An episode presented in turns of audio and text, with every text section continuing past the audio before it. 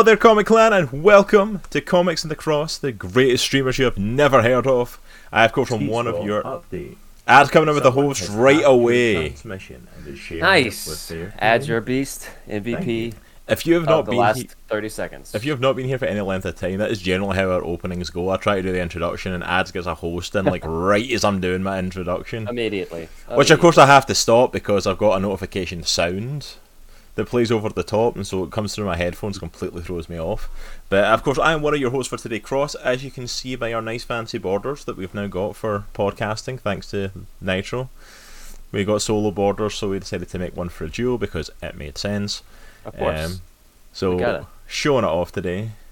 It's like, uh, yeah, so uh, just, just gotta show this off for my friend Locke, uh, Locke in chat. It's a gift from my wife, and uh, I'm digging it, man. I'm digging. I'm digging the show. I'm digging the thing, you know. And my name is misspelled under me, so that's all good. It's all good. Nitro. fault. Nitro. Yeah, it's like you know what? That can just be a thing now. It's just going to be a double I for no reason. Yeah, we could just do that. Nitro. There we go. We gotta say it like that too every time, though. Yeah. So what's up, dude? Nothing much, man. How are you? Nothing. Just It's- gotta hang out on a Sunday. It, it feels weird because I've not actually like done this for a couple of weeks, so it kind of feels weird whenever we've got a couple of weeks separate because you did the big anime talk, which has clearly been ins- inspired you in many ways because you're now Dude, wearing I- anime stuff on stream and I have been watching so much anime since we talked, Locke. It's it's been ridiculous. yeah, look, you've had a bit of an influence on Nitro since that anime episode, which can I just say is like now the record holder for the longest episode. Yeah, dude, it's crazy. I was telling, all right, so this might be TMI, okay? So I have a bladder the size of like an 85 year old man.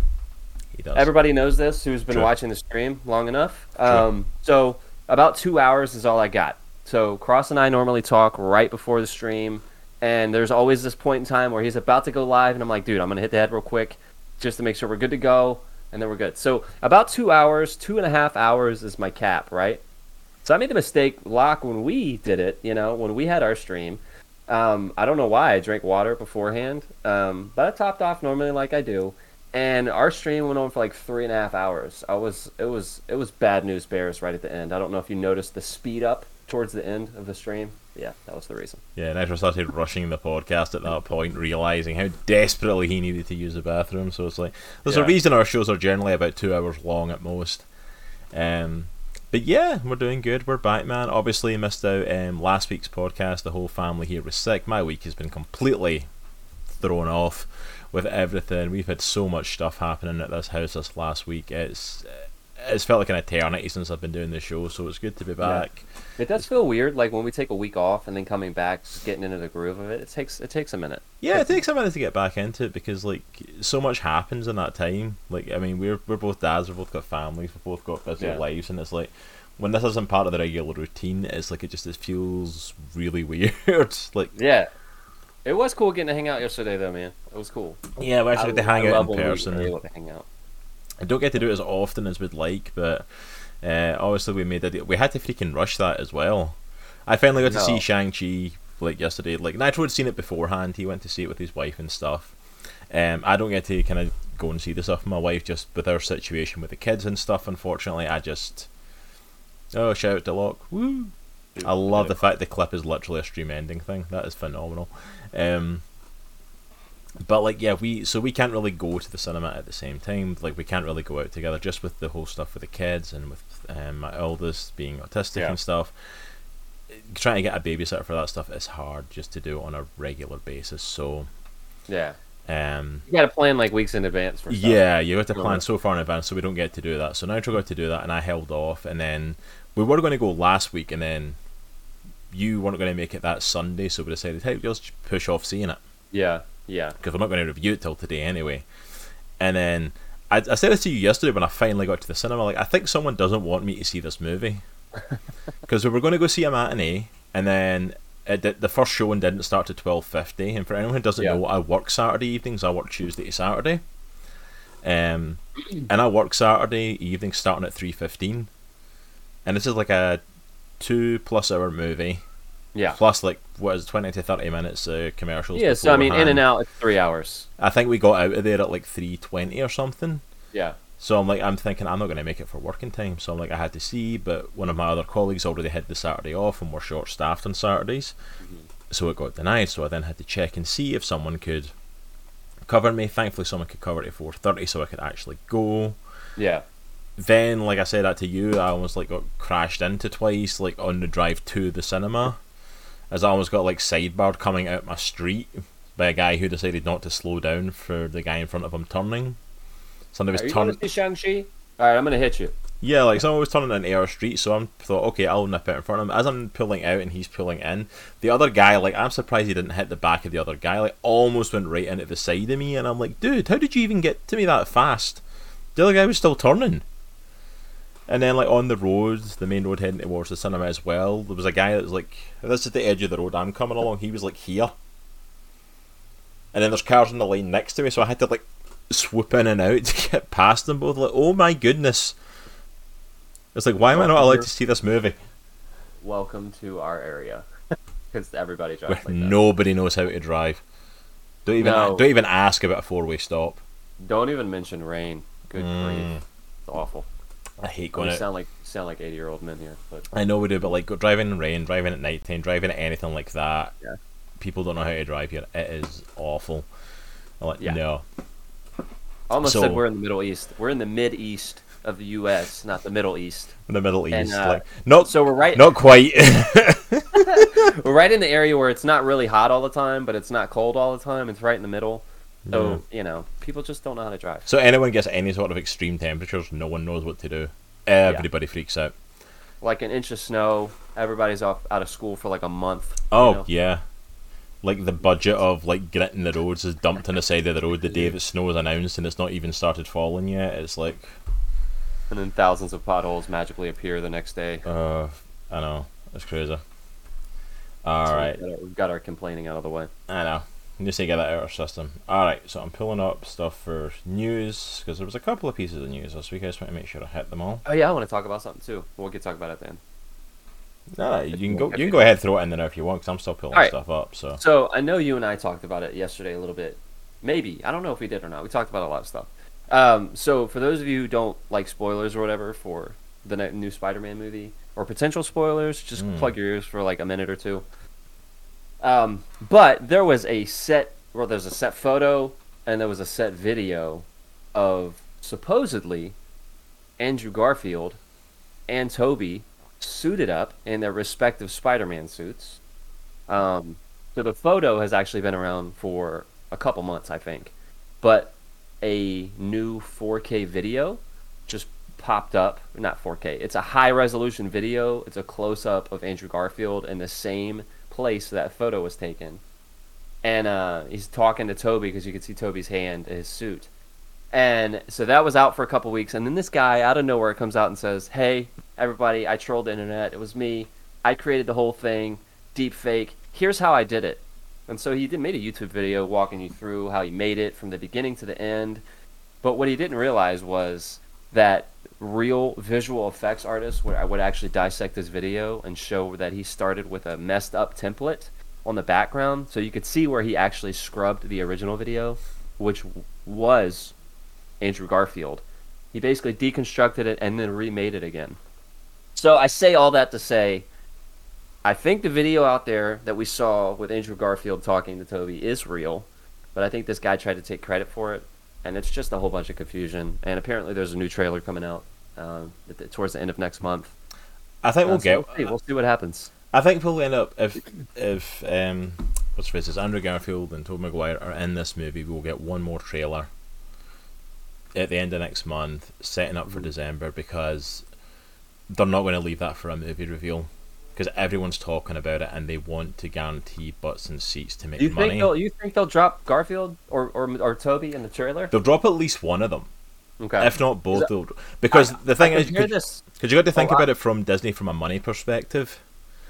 From from a creative perspective, you shouldn't say a dang word.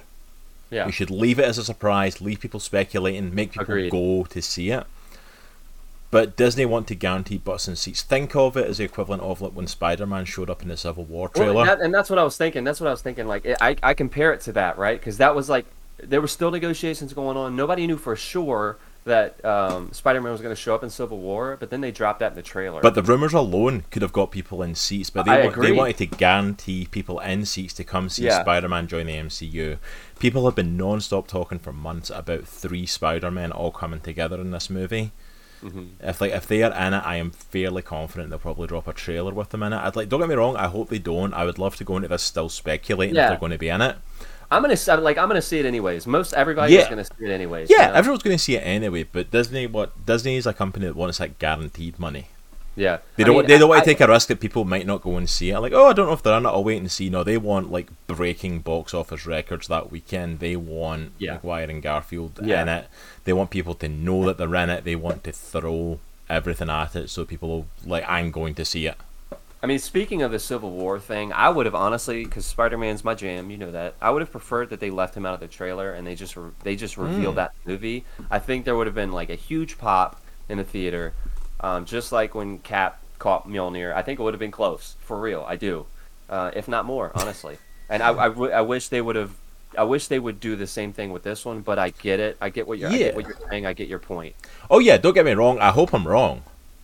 I I, I hope they don't reveal them. I hope it's a complete shock. I hope they they save them for the third freaking act of the movie if they're in it. Yeah. I, I don't want to see them. I want it to be a complete shock. Agreed. I want Peter to be getting his butt whooped by the Sinister Six from across the multiverse for two thirds of this movie, and my- then out of nowhere they show up as the help. I mean, my thing is, why would they bring in those universes' villains if they're not going to bring in? It doesn't make sense to bring in their villains if they're not going to bring in their Spider-Man. Yeah. You know what I'm saying? But like I said to uh, you, it doesn't even make sense. The fact that we've seen Alfred Molina's Doc Ock show up and say, Hello, Peter. It's like, he doesn't know that's Peter, though. He looks nothing Yeah. like his Peter Parker. Yeah. He looks Yeah. nothing like the Peter Parker he knew. So, that'll be interesting. I'm loving Locke's comment, by the way. I was just going to Yeah. say this. I, I was laughing at that. Apparently, it's now weird for people to see me with my normal brown hair. Although it's not completely back to being brown, it does now have a bit of a grey tinge to it now. I've got a bit of a salt and pepper thing starting. Oh shoot! Oh shoot! Apparently, Getting some uh. Yeah, apparently I'm apparently I'm getting stressed at my box with three kids, so it's like I'm now starting Oh to go my a bit grey in my mid thirties. Locke said there's a clip of Andrew Garfield on Jimmy Fallon saying the whole thing was photoshopped and he wasn't there, but he wished someone had told him he was. No, he said so that, that originally he was like, Jimmy was like talking about this picture and he goes, "What picture? I don't know what you're talking about. What picture?" And then he goes, "I know the pitcher. I know what you're talking about." so he tried to deny it up front, and then he got caught in his little lie, which I think he is lying, obviously. Um, but yeah, Yeah, because it's the thing. I love the fact that they go on and get interviewed, and it's like, and they get asked about this stuff, and it's like, it, I get it's that thing of trying to trip them up, but it's like at the same time, it's like, they're not going to say yes, they're in it. They're under contract to not. yeah, they're not. They're under contract to Not keep their mouth shut and not say a word because Sony was going around like DCMA and all those like leaked photo set uh, set photos where people were like, "It's not real. That's not really." Well, why were they doing that if it wasn't real? yeah. You know. Yeah, speaking of Sony and speaking of Spider-Man crossovers, though, there was another big announcement this week.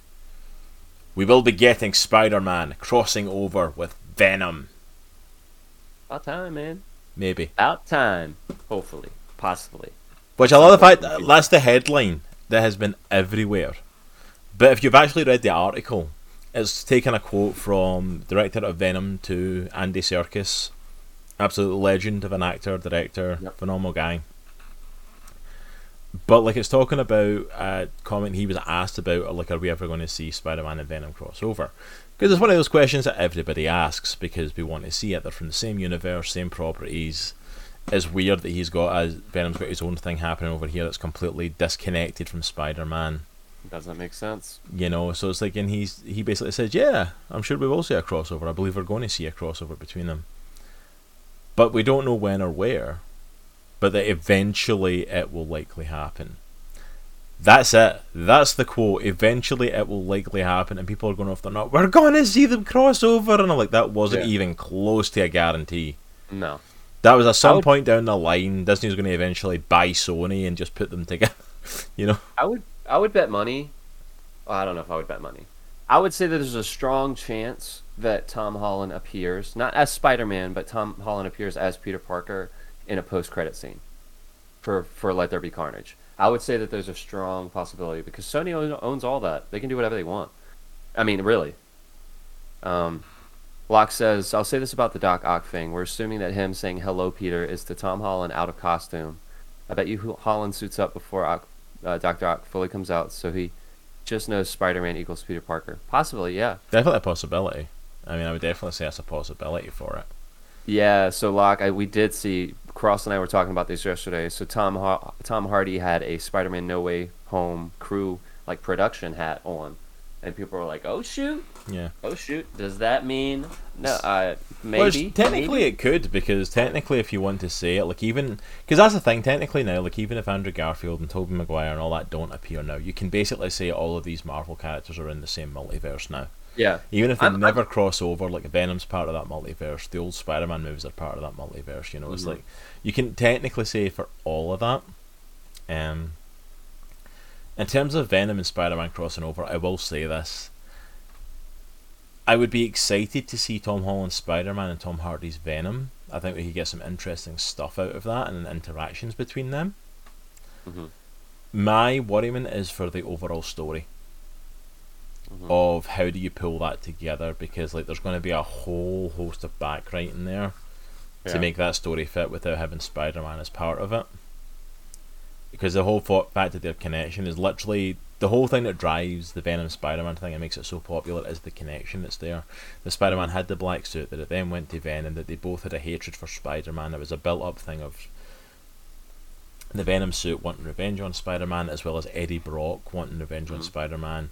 Which that whole backstory of Brock is completely like not in the movies in any shape or form, let Yeah. alone Spider-Man's involvement. Which they're missing out on a phenomenal character by not including that stuff. If Yep. go go read the backstory of Eddie Brock in the comics, it, it's insane. The fact Yeah. it didn't include it is is a pity because it would be an amazing story to tell. But without any of that and without the Spider-Man connection, you've literally got two guys just bumping into each other with a kind of similar power set, but not even really because the Venom we've seen's not even really done a lot of the spider powers. Mm-mm.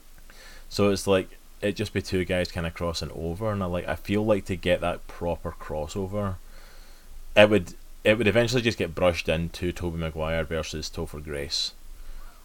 Yeah, it was Spider Man versus Venom, but it could have been better. Yeah. I you know what I mean? It's, don't get me wrong. Could I have think been way better. yeah, exactly. Look, cinematic Venom is extremely non-spider. Like so, Yeah, like I- the the crossover is literally because people would love to see the crossover because people have got the nostalgia for the comic stories. Mm. But there is literally the cinematic versions of them. There is literally no reason for the crossover. There's no connection. I'm I'm pretty sure at some point they leaked the design for Venom's suit in Venom 2. And I could be wrong. I can't remember the trailer, but I'm pretty sure it has the the spider on it. Does Uh, it? in some sh- in some shape or form. Or they they leaked they actually they leaked um, stills of the suit or designs of the suit that at some point I think he gets the spider on it. So I don't know. I don't know. But see, like that, I'd be interested to see how they do that because that, without the Spider-Man origin for the black suit, it doesn't make sense because that was an Yeah. imprint that the suit kept from being on Spider-Man. Yep. Was having the spider on the chest, and it kept it when it joined with Eddie. Yeah. You know, and because that's his design in the comics that it keeps even since then. Every person that Mhm. jumps to all the way through to Flash Thompson with Agent Venom, back to coming back to Eddie, it's a design that it, the suit itself keeps. Yeah. It, varies it, like but I think they know that they're gonna have to get to that point, so it might just be like a like a reworking of like a, a backdoor of the of the suit getting the spider. So it obviously starts off with Brock, and then it gets on Peter Parker somehow, and then it goes back to Brock, and now it has the spider on it. I don't know. I feel like they should have started with that at some point. yeah. But like uh, Locke saying, like Hardy Venom makes no sense to pair up. Yeah, and that's the thing. Like, I'd love to see. I think Tom Hardy is a good casting choice for Eddie Brock. I'm going to say that. I don't think. No, I think he's a good casting choice. I think the way he's written is Uh, awful. I, I would agree. I think if he if he was written like he is in the comics and like the Eddie Brock that we were expecting to get, Tom Yeah. Hardy is a great choice. Tom Yeah. Hardy could pull it off one hundred percent. I honestly believe it. I Yeah. don't think the writing gives him a lot to work with. You know, it's like this the weird kind of like Tom Hardy mumbling over himself. "Ah, ah, ah, ah," You know, sounds like he's doing a Bobcat Goldthwait impression. You know, it's like Yeah. it's that's not. that's not the Eddie Brock I want. This bumbling goof. Oh, you Eddie, and I'm like, that's not what Eddie Brock's meant to be like. Yeah. It's a completely different version of Eddie Brock. Not to mention, it's a completely different version of the symbiote. Like the symbiote's personality legitimately bugs me. Mm-hmm. Oh, I agree. Because they try to make it almost like it's like a five year old, charming and funny. Like even yeah. See the op- the opening of the trailer when the first trailer dropped for Venom Two. So bad. And it's cooking in the kitchen, and it's like it's singing to itself, and it's like, I'm like, nope, I'm out. Yeah. I'm like, I, yeah. you, you've already lost me. Opening, opening minute, and you've lost me in a trailer. Yeah, I was not a fan of that. Uh, he the second trailer was definitely good, but the first trailer, I was like, no, stop, stop. So Locke saying, uh, so in the Let There Be Carnage trailer, he freaks out seeing Carnage and yells, "That's a red one." Did the coloration thing exist as a classification in the comics? Not as a color. not as a classification though. Like all the symbiotes are just different coloured varied, like they all have different looks to them. But there isn't like a classification. It's not like being a red one is more like stronger or more evil or anything like that. I think the red was an insinuated in Carnage, one to make it pop off the page color wise mm-hmm. specifically, mm. but two I think it was because it's meant to be the whole like it's mixed with his blood, like the the Carnage symbiote literally goes into Cletus Kasady's blood. Yeah you know, you actually see that a bit in the trailer. It literally is coming out, excuse me, of his skin. So I think that yeah. was part of like making it red. Was like it's so infused to him. It is like his now basically his blood. Yeah. But there's a ton of symbiotes, and they all have different colorations, and they all have different mm. like. What was, was like yellow ones, green, yeah. like. Well, that's what I was going to say. Shriek one or purple one came back as like in a comic recently, and she was a a yellow and like yellow, black, and red look to her. Toxin, yeah. who Eddie Brock also wears at one point, the Toxin symbiote, has got mm-hmm. like a like red upper half and black lower half. So like they were, they're all just different designs and colors. There isn't really a classification yeah. to them. But yeah, that is a bit of a weird liner. That's a red one. I'm like, yes, it is. Good for you. You can see colors. You know, well done. It like, there's no context to that being better or worse or anything. I'm like, unless they establish it during the movie that oh that's a red one, that's a really bad one. Mm-hmm. No. Carnage was a little bit worse than Venom in terms of the fact that he's a bit more sadistic. Yeah. But that's part to do with the fact of how much him and Cletus have fused together. Like they don't say we, they say I. Yeah. They're literally one and the same. They're because he's nuts. Yeah. And the Carnage symbiote is nuts, and they both just feed off each other and you know, so it's like it's a more sadistic. There is no moral compass at all mm-hmm. in Carnage, whereas Venom is, you know, even at his best, is an anti-hero at times. So it's like there is a bit of that morality to him. But I will yeah. say that the I will say that the way that they transformed uh, Woody Harrelson as Carnage in the trailer in the second trailer is is it's terrifying. Yeah, it's, it's really really good. They've really gone for a horror element of that look, like, and I'm like, good. His it's body, meant to like, be. Well, somebody shot him and his body separated, and the bullet went through him, and then it closed back up. I'm like, dude, that is sweet. yeah, it's like it's, it's meant to be a horror element to Carnage, yeah. and like, and I think I, I will give them credit for that. They did capture that. They did Agreed. capture the horror element to Carnage. Like he is not meant to be. He is not meant to be in any way a nice guy. He's not a yeah. redeemable character. Like Venom's an anti-hero, so there's redeemable qualities to him. Carnage mm. is not meant to be that in any way. Yeah. yeah. Uh, Locke saying, yeah, that's what I thought, that they were just randomly different coloured, so they could easily be told apart. Pretty much, yeah. So you can tell what one's what just by looking at it. Uh, Anti-Venom is pure white with a black symbol. Yeah, Anti-Venom as well, adds, like, is literally an inverse of the Venom symbiote. It's the white with the black. Yeah, Cletus Kasady was a redhead that wore a lot of red, so it made sense tying all together. Sure, Kasady's red theme was more because of Carnage rather than Carnage being red. Because, yeah, it's kind of I think I kind of take it like it's kind of like being a Power Ranger. You know, it's like whatever color Power Ranger you are, all of a sudden that's the only color clothes you've got in your wardrobe. that's so true. Like if you're the Red Ranger, every shirt you are wearing wear a for red the rest of your life every, is red every day. Yeah. you know, so it's like, and they always. Do you know what I love as well? That whenever they change, just rambling off those Power Rangers, like whenever they change Ranger, like especially the first few seasons, I'm thinking like especially like Tommy who went from like being green to white and then eventually red Um, literally, his whole wardrobe changed every time. Like it was all Yeah. green, and then he became the White Ranger, and all of a sudden his wardrobe was Just all in white. case you didn't know who who was behind the suit, this is the guy. Just pay attention to his clothes. Which I love. Yeah, like yeah, a group of six people wandering around, all wearing the same colors, only those colors that are exact same colors as the Power Rangers, and nobody worked it out. I wonder if they're the Power Rangers. They're Like- wearing the same colors. They're always together. Like just an inkling, just somebody should have went. Wait a minute. You're the Power Rangers. Got it. Unless it's like one of those things of like that everybody just knows and they just they all shut up about it and like they just like they oh they think they've got a secret identity. We're just not going to say a thing. We're just we're just, we're just Just let them think nobody knows. They keep they keep saving this. You keep saving us. So we're just not going to mention it. You know. Yeah, that uh, Locke. That was one of the main. Con- that was one of the main complaints I had, uh, along with other numerous things about the first movie. Is Riot and Venom looked almost identical, and when they fought, and they were just like it was just like a mess of symbiote. You know what'll make this fight better? and Make it dark, a nighttime hey, fight, They're like they're like, all right, we're gonna make this fight the most confusing fight you've ever seen. and the And, uh, cameraman's oh, going to be drunk, Let's have it at night. and the cameraman's going to be drunk.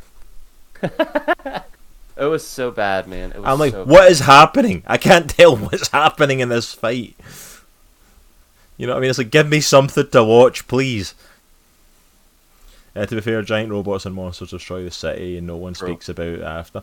Yeah, no one also speaks about the fact that this American city all of a sudden has this massive, like, flat land with this one mountain range in it That's so true. that looks suspiciously Japanese looking, and then all of a sudden, Angel Grove, dude. It's Angel Grove. and then all of us, Yeah. but then again, but then it disappears. That landscape dis- Grove is just a shifting landscape. Okay, like it has ro- many facets. robots and monsters come out and this mountain just rises out of the ground and then they disappear and it all goes back. It's like, okay. We're just not going to talk about it. Locke said they consult the guys who made the last season of Game of Thrones. Yeah, that that those four episodes that were just completely black with just torches, just torches moving around. Yeah, because that you Uh. know that makes that makes stunning viewing. You know, we're going to have only torchlight, and I'm like, you know, you can make it look like you've got torchlight and still have other lights, right? uh, uh, yeah, there's a whole lot of. You'll remember that? Nope, not at all in movies and shows. Yeah, Yeah, pretty much. But yeah, so it's going to be interesting to see. I think the multiverse stuff is going to be. There's going to be a lot of questions for that going forward. I'm excited Um, for I'm excited for a live action Spider Verse though. I think that would be kind of cool. It would be a really cool idea, I think, because I think as well because we've seen the potential of it with what the first Spider Verse movie did, and I'm glad we're getting a sequel to that. Mhm. But we've seen the potential of a multiverse done right. Like that, that movie is still, in my mind, the best Spider-Man movie we've gotten. And in my mind, Peter B. Parker and that is still like my version of Spider-Man. I'm like, that's him. Yeah, That's that's him. That is Peter Parker as an adult. That is what he's Yeah. meant to be like. Yeah, You know, I mean, it's it's spot on, perfect, and it's like so. I'm excited for a sequel to that, but the fact of them doing a live action one, like, yeah, if you get it even close to that, I'm in. yeah, exactly. I'm all for it, and It's gonna be Tobey with a beard, and we'll be good, man. yeah, I mean that's it. It's like I'm still like I'm I'm still waiting for the reveal. I'm not gonna lie. I seen someone posting about it because I know people were talking about it way back when the first Spider-Man movie was coming out for the MCU. Like I'm still waiting for Tobey Maguire to pull his mask off, and for Tom Holland's Peter Parker to go Uncle Ben. I'm st- I'm still waiting for that, like, because we've never seen Uncle Ben. He's barely been mentioned and referenced, so like, I'm still waiting for that reference of like that's what his Uncle Ben looks like. Because I still think that'd be a really cool little twist, and it's actually a twist into the comics as well. That during one of the like Spider Verse crossover things, Uncle Ben did come in from one universe to help. hmm So it is technically a canon thing. Hmm. Yeah, I don't know what I would feel. I don't know what I would think about that. I think it'd be cool at least today because you don't don't need to play that much off of it. You know. Yeah, don't have him like meet Marisa Tomei or anything like that. You don't need to do that whole big thing of like, oh my goodness. It's like no, just have him like, no, I'm I'm you from another universe. I just happen to look like your uncle or something, and we're going Yeah. to move on with it. Just have it be a little moment, moving on. pretty much. But yeah, so that was kind of the big news for this week. Was a couple of crossovers. Uh, there was one last thing I wanted to mention to you because I wanted to see what your thoughts on this were Uh-oh. Uh-oh. because I don't know what my thoughts are on it yet. Was the Batman movie. hmm Robert Pattinson's Batman movie that is coming out looks phenomenal. Looks phenomenal. Sometime. Excited to check it out. We know there's going to be a few villains appearing in it. hmm One of those villains is already getting a spin off HBO Max series.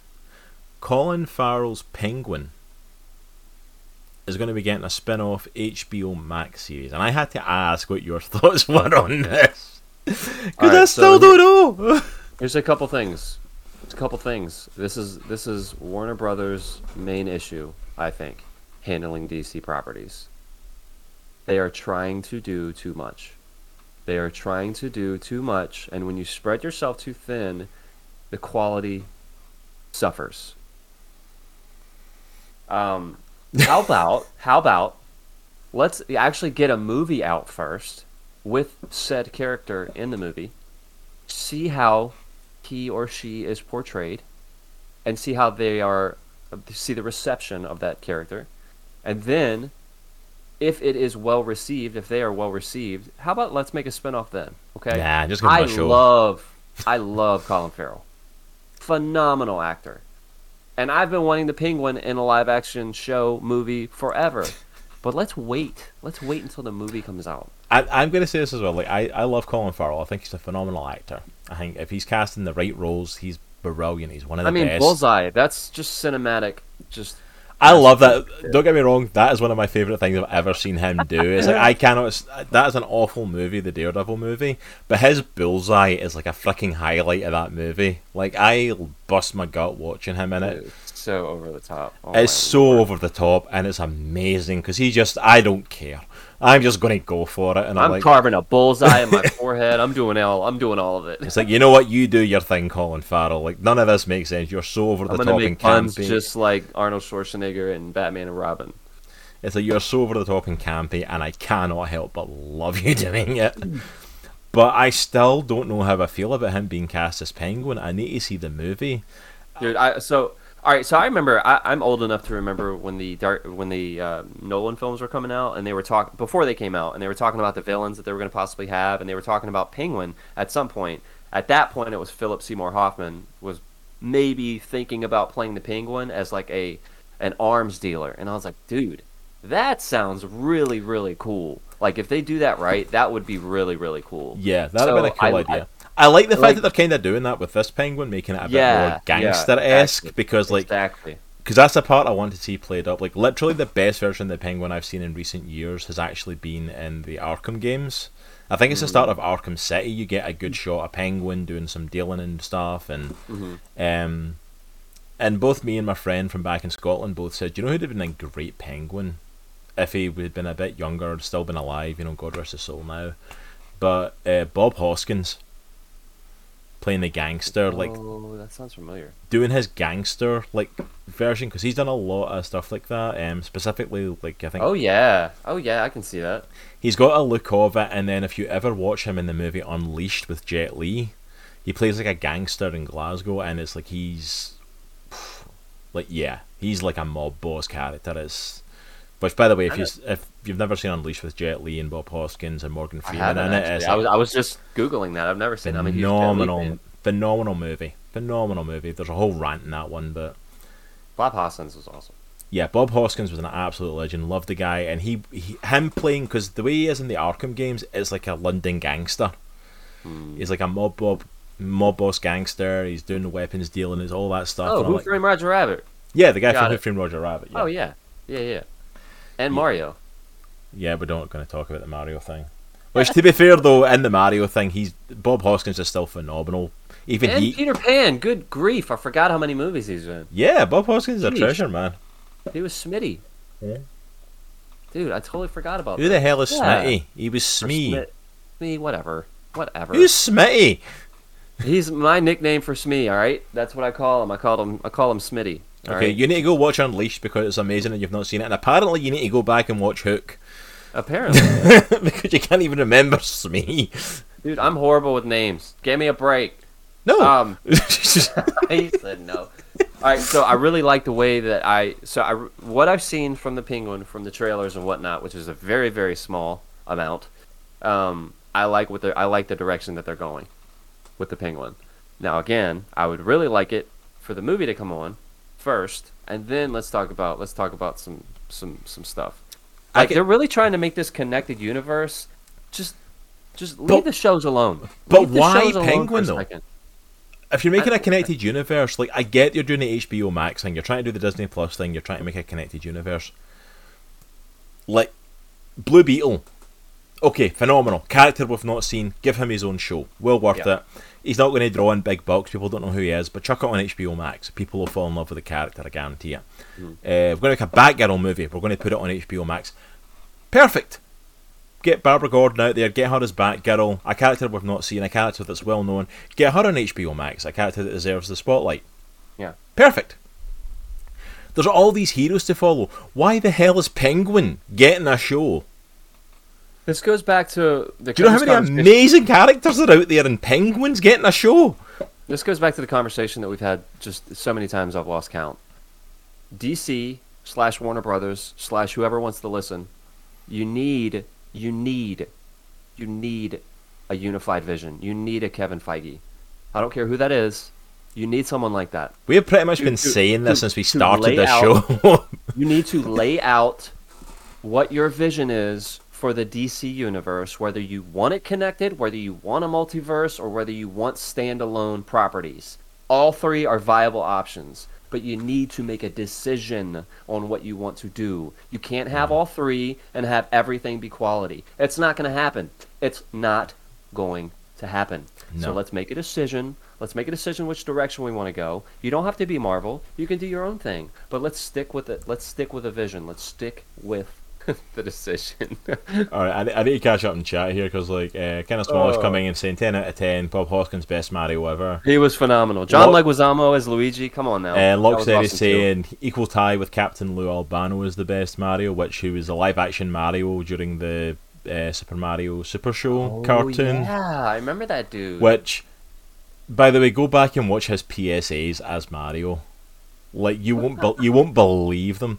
There is legitimately a he was a PSA. wrestler, right? Yeah, there's legitimately a, a a PSA of Captain Lou Albano dressed as Mario, warning kids that they're going to go to hell. Oh my gosh. I kid you not, it's a real thing. and I'm like, hey Isaac, how's it going, sir? I like, I kid you not, go look it up. It's a real freaking thing, like 100%. Um, and yeah, Locke 100%. Penguin already had a show. It was called Gotham. Good grief. Penguin was like the main villain in Gotham. He was one of the main characters, so 100%. Yeah, absolutely. Look, I swear to you, I've seen it. It's a real thing. You need to go find the PSA of that. Good Um, grief. but yeah, do you know what the thing is as well? Like the uh, Locke saying as well, DC uh, Feige is the only way to ever make it work. Kevin Feige being head of Marvel is why that works. They need that at DC. But do you know why that works? It works because ooh, playing a little bit of um, oh, what's it called? The Dark Pictures game. Nice, Isaac. Um, but the reason why having like a Kevin Feige works for. Marvel, the conversation that we're having. I know. But see, to, like, to- I- see like where it's going and like and having all that set up. Do you know why it works? Because in the comic book world, you have that. It's called an editor. Yes. The editor in chief. Everyone has to run everything past the editor to get it approved. Like Marvel did that for years. Like, oh, we want to have the Fantastic Four crossover in this big Spider-Man event. Oh, you can't because they're over here in their book. They're on the other side of the universe. They'll never be there for that. So it's like you need someone who knows where all the pieces are.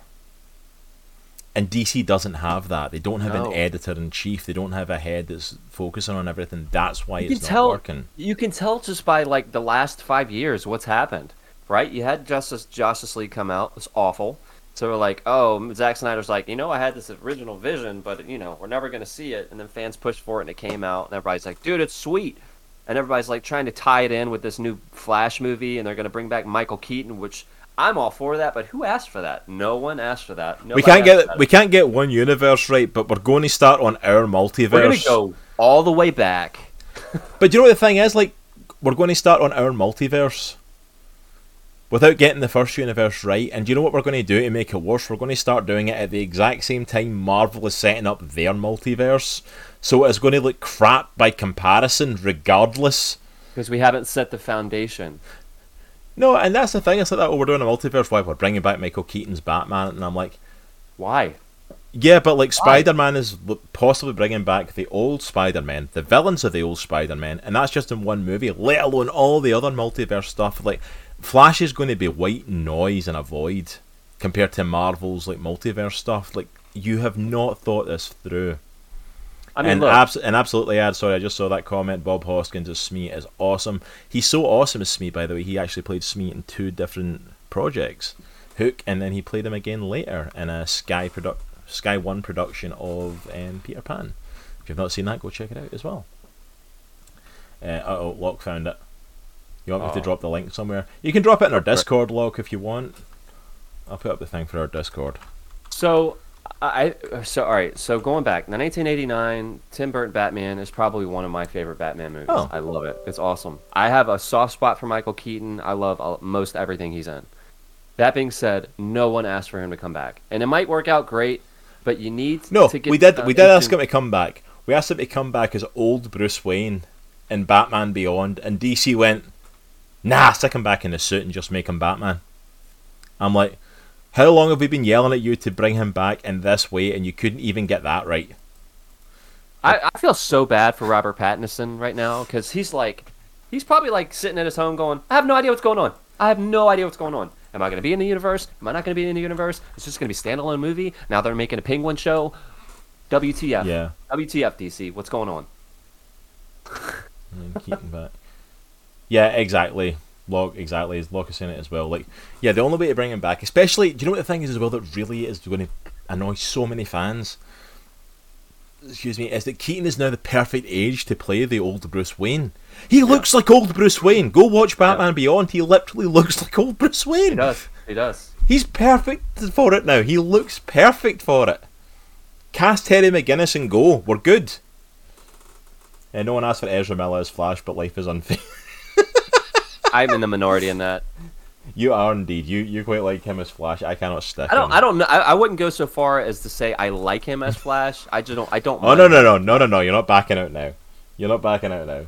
All right, uh, you know, at one out of a ten or made- whatever, you- you one, one to bed. ten, I would give him like a six or a seven. He's made- not bad. I don't think he's bad at all. You made your bed. Line it now. Line it now.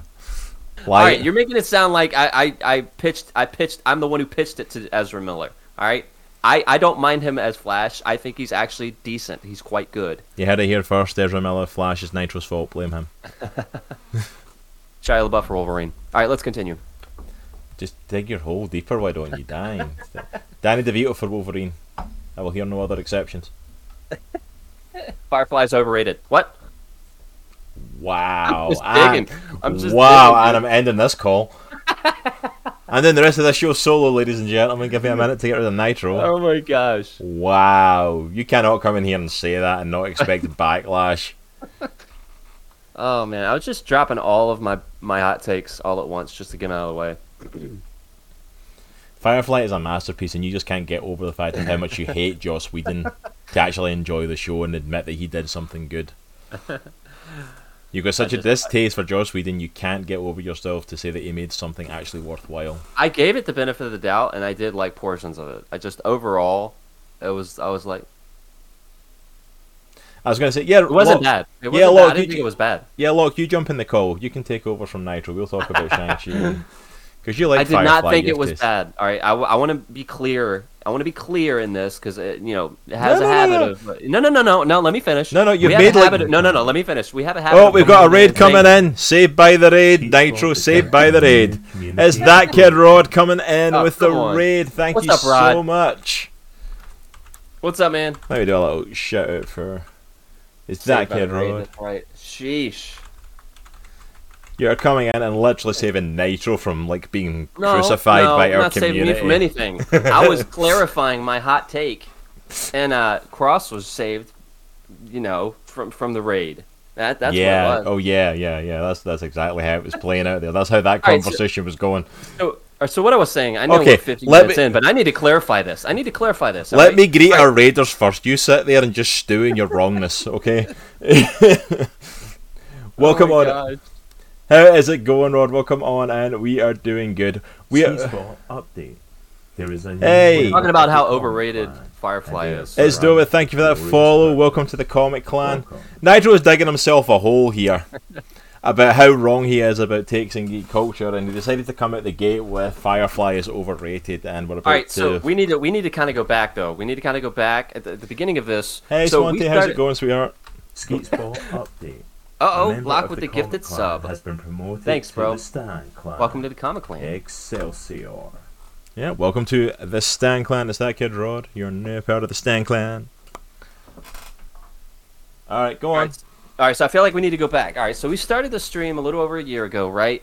Uh, I I was fairly new to some aspects of geek culture, right? One of them being I had never seen Firefly before. Not a huge Joss Whedon fan, even before all the crap that happened with him. I just wasn't a huge fan. So one of our shows was me reviewing Firefly, the whole the whole show, not the movie, whatever it was called, just the just the show. Okay, so I watched the show. I gave it the benefit of the doubt. I watched all episodes, and we had a review about it. Now, Did you watch I all the not hate- episodes? We reviewed I half watched- the episodes. Did you watch the rest? no, I watched all of the episodes. I watched all of the episodes. Wow, so you're even more wrong than I thought. So, all right, I want to be clear. I did not hate the show. I didn't even think the show was bad. I was just meh about the show. And I know a lot of people are like hardcore in the paint for it, and I just wasn't. It just wasn't my jam. Now, that being said, and I think I've said this on the stream before, if I would have seen it when it came out, I might have a different opinion. Just like I like Kingdom Hearts, and you're not a huge fan of it. You're not a ginormous fan of it, I should say. I'm a ginormous fan of Kingdom Hearts. I realize it has flaws, and it's not the greatest game per se, but it's one of my all-time favorites. Yeah, Locke, hold my brown coat. I've got to lay a whooping down here on Nitro and put him in his place. Alright, so. See, this is this is why we're a place of love in this community, because I can still be friends with Nitro no matter how wrong he is. It's, we can still be friends. My bad, Stan. Sorry, I was calling you Rod. My bad. Well, to be fair, Rod's in his name, so it's like. True. That's true. But Stan, yep. Uh, he goes by Stan. Well, Stan is now part of the Stan clan. There you go. Nice. Uh, yeah, I know. Look, we're an hour in. This is. I literally was going to pull us in, and we got uh, like forty-five minutes in. Like, okay, it's a good place to get into the movie, and literally we just kept going from there. So Yeah. this has been a very ranty episode. Important. It's important conversation. It needs to be had. I'm doing good, Stan. I'm so thankful that you're popping in so you can hear how wrong Cross is right now.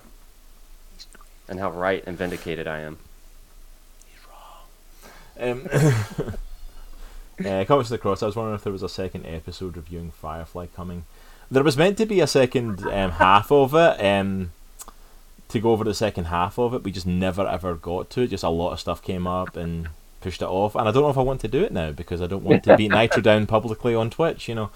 Look, I am okay having a hot take and just standing firm on it. I'm Dude, totally cool with that. To be fair, you're standing in the hot take minority spot for a lot of I'm things in in geek lava take. I culture. it. You are on the other side of the line from most of geek culture on a lot I of it. things. I get it. Not a lot of things, just a couple of things. Uh, that's Kid Rod saying I go by Stan or Rod. Uh, my last name is Stanley. In the military, they call me Stan. Hey, we can do Stan. Oh, I'm cool. good with Stan Rod. Yeah, we can definitely do Stan. I'm good with Stan Rod. We can call you whatever. uh, but we can do with Stan. Uh, look, Nitro, you, ain't, Nitro- you ain't winning. You Shay and Ezra should make like a treat and leave. Absolutely, Ads. Thank you. Ads has got my back. Ads has got my back.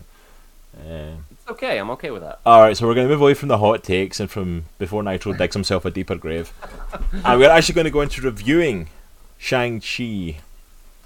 100% from this spot on, we are going full spoiler cast for Shang-Chi and the Legend of the Ten Rings. Gonna Three, be a full two, spoiler cast. You've one. been warned. Shang-Chi dies right at the beginning of the movie. Yeah, that's not actually about him at all. It's like it, he's the legend. That's about. It's about the legend of the Ten Rings of the legend of Shang-Chi of that Yeah. legend. It's like Shang-Chi and the Legend of the Ten Rings, also known as Shang-Chi, the Last Airbender. Which Yeah, is basically Locke said I redeem myself because of my anime, so I am a geek in that aspect. okay. I will give you this. You have the anime geek cred that I do not have. I've got the sci-fi geek cred. You've got the anime geek cred. We'll just I'll take that. I'll take we'll, that. We'll, we'll, we'll leave it there. We'll, we'll leave it in that standing because I'm definitely more into the sci-fi side of stuff. You're definitely bigger into the anime side than I am. yeah, Stan, that, that spoiler, if you're still here, that spoiler was not real. I, we just tend to do that just to be dumb. I just do it because people decide to hang about and then they get pissy that we do spoilers in the middle of a spoiler cast. So it's like I, I usually come right out with a big spoiler of some sort right at the start because I'm like I warned you, so if you're hanging around, you know what you're in for. Yeah, but Shang Chi does die right at the beginning. Yeah, absolutely. It's very sad. I cried and everything. Starts off right on the sad note. I mean, come on, come on. Um. But Shang-Chi and the Legend of the Ten Rings, or Shang-Chi, the Last Airbender, as he becomes pretty much, or Dude, there's some definite bending happening in this movie. yeah, or as I like to also call the movie, the redemption of Trevor Slattery, who say what you want to me, one of a the bright spots of this movie. one of the best characters in this, and as you can see from the title, I'm all about the bromance between Trevor and Morris. So, all right. So, question: Did you know that he was going to be in it? I did, I did see that You did. Okay. I did. I was because I was sitting there waiting for your reaction to seeing him. I already knew because by the time like we got to see it, they'd already like released like he had got like a character poster Oh, and got stuff. It, got it. Got it. And I, I even knew about Morris like in the little connection between them because people had Yeah, talked yeah. about that they were like all about that. Um, so I did know he was coming in it, and it, it wasn't a shock to me to even see the character poster. Kind of like that makes sense because Yeah. they already tried to redeem the Mandarin with the "Hail to the King" short. Mm-hmm. Um, so it makes sense in the movie where the actual Mandarin Mm-hmm. which I will probably at points just call him the Mandarin, even though he says he doesn't go by that name. He's Yeah. the Mandarin. It's like he is the Mandarin. um, Yeah. I I had no idea, Locke, that he was in it. I had no idea that he was in the movie. So when I saw him, I was like, yes, yeah, like I, yes. I love tied up threads. Yeah, I'd have probably popped at seeing him, and I'm really glad they, glad they brought him back, and they wrapped that all around, and like they brought in a real Mandarin that we can see as a villain, but also redeemed Trevor as like he's actually a great comic relief character to have around. Him and Morris were like one of the highlights of the movie for me. They were phenomenal. I love the I- fact that they. I want a, I literally want a though. stuffed Morris that I can sit here on the desk during the show. I need a stuffed Morris toy just to sit here next to me during I the love the fact that they leaned that they leaned into the Ben Kingsley like Trevor Trevor Slattery thing though. Like they were, you know, they, at one point they were at the dinner table and he's like, "Yeah, he named himself after a chicken dish." I do thought love that was, I thought that was awesome. I love that. I love the way that they played into that, and it also helped modernise the Mandarin because the Mandarin obviously was named at a time when, yeah, that was going to be one of these things. Like it was very played into the times, but it doesn't make sense in this day and age, sort of thing. So I like that they played into that, and absolutely, look, I agree with you. He had the ten rings, even though they weren't the traditional finger rings. He's the Mandarin. Yeah, He has the ten Absolutely. rings. He uses the power of them. He's lived for a thousand years. He's the Mandarin. canon. It's that character. canon. yeah, it's canon. I was sure he was going to have a heroic sacrifice moment So to save I. Morris in the end. Yep. No, he had an even better moment. He faked his death. He lay there pretending to be dead. Morris came up all sad. He's like, I'm acting. And then Morris just lies in his back. I don't know, that was amazing. Shang Cho. If you know, Sure. does Shang-Chi, Shang-Cho show up? okay, I'm addressing this right now. When I was posting about Shang-Chi, uh, my autocorrect on my phone came in and apparently changed Chi to Cho. Nice. So one of the posts that went out on social media was about Shang-Cho and the Legend Oh, of the he- Ten Rings. we need to change the title of this stream then. I know, so it's like Shang Cho review. that's that's what's going to be going up on um probably on Anchor as like when we put the podcast up, it'll be like Shang Cho, Shang Cho and the Redemption of Trevor Slattery. So But- so yeah, so- ads and Isaac have been ripping me for that one for, that spelling mistake.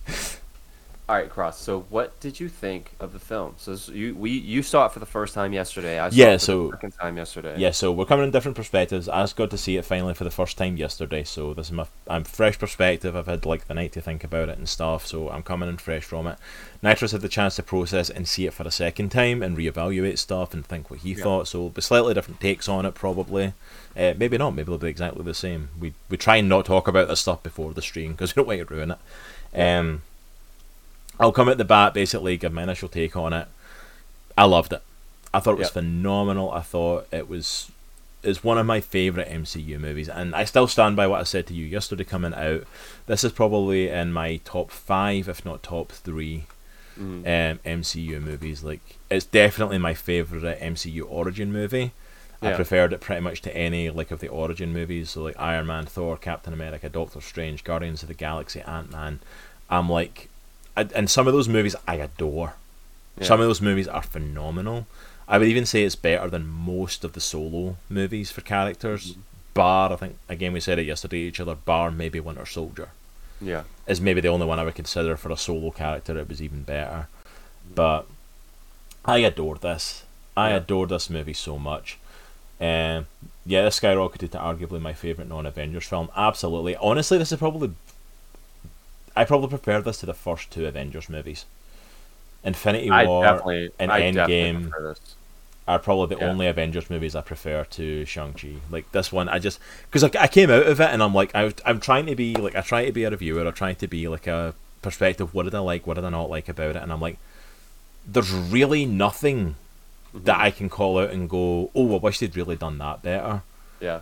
And I, I just I came out and like I thoroughly enjoyed that. It was so Yeah. well done. The characters were well done. The action was phenomenal. The writing was superb. I connected sh- so much with Simu Liu um, as Shang Chi. Like he was such a phenomenal casting choice for this. He's he I, I this guy deserves everything that's coming to him. Every bit of success that's about to come to him from being in a Marvel movie, he deserves. He's an Yeah. amazing actor. He was a cracking choice for this. And this is redemption for martial arts in the MCU. Which we- we're going to talk about that. we we talk talked that about this in length. If there was That one thing we talked about in length, it was the fact of the introduction to martial arts from Marvel in recent days has been the Iron Fist series, and this is what happens when you've got a martial arts creation, like one was a show, one was a movie, but like a martial arts movie that understands the Asian culture, that understands martial arts. This is what happens when you've got a lead that actually shows his ass up and trains Mm-hmm. for his choreogra- choreographed fight scenes and busts his ass for it. Yeah. Finn Jones did not even show up for training in Iron Fist. Simu Liu, like, I don't think that guy left the mat. I don't think he left the gym. That guy was. I was in that first fight scene in the bus. I was in. I'm like, I don't care what happens from here. I'm in. I, you've got me. You know, it's like this is what happens when you do it right, and this is what happens when you give me the dragon I've been asking for. I, More dragon in the first five minutes of this movie than the entirety of Iron Fist season one and two. Yeah, I got more dragon. I said that little card that he had with the Literally, dragon that I'm was literally- made. I'm like, that's excuse me, that's more of a dragon than we got in Iron Fist. Exactly. And then the dragon we get at the end, a legitimate dragon, which I love the fact it was a Chinese dragon as well. It was a like Chinese water dragon style, the long dragon, not the typical European look to it. I loved all of that.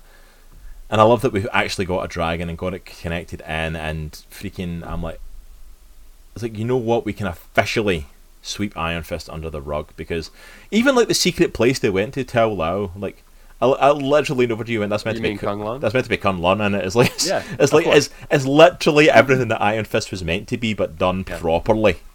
Yeah. It just it was so well done. I I adored this movie. I, I really I want to go back and see it again already. Like I, I adored it. I Yeah. I need to have like either a sequel to this or an Avengers movie with him in it or something with him. Mhm. I need more Simu Liu as Shang Chi. Yeah. I, I just I do. The guy's phenomenal, and I, I want more of it.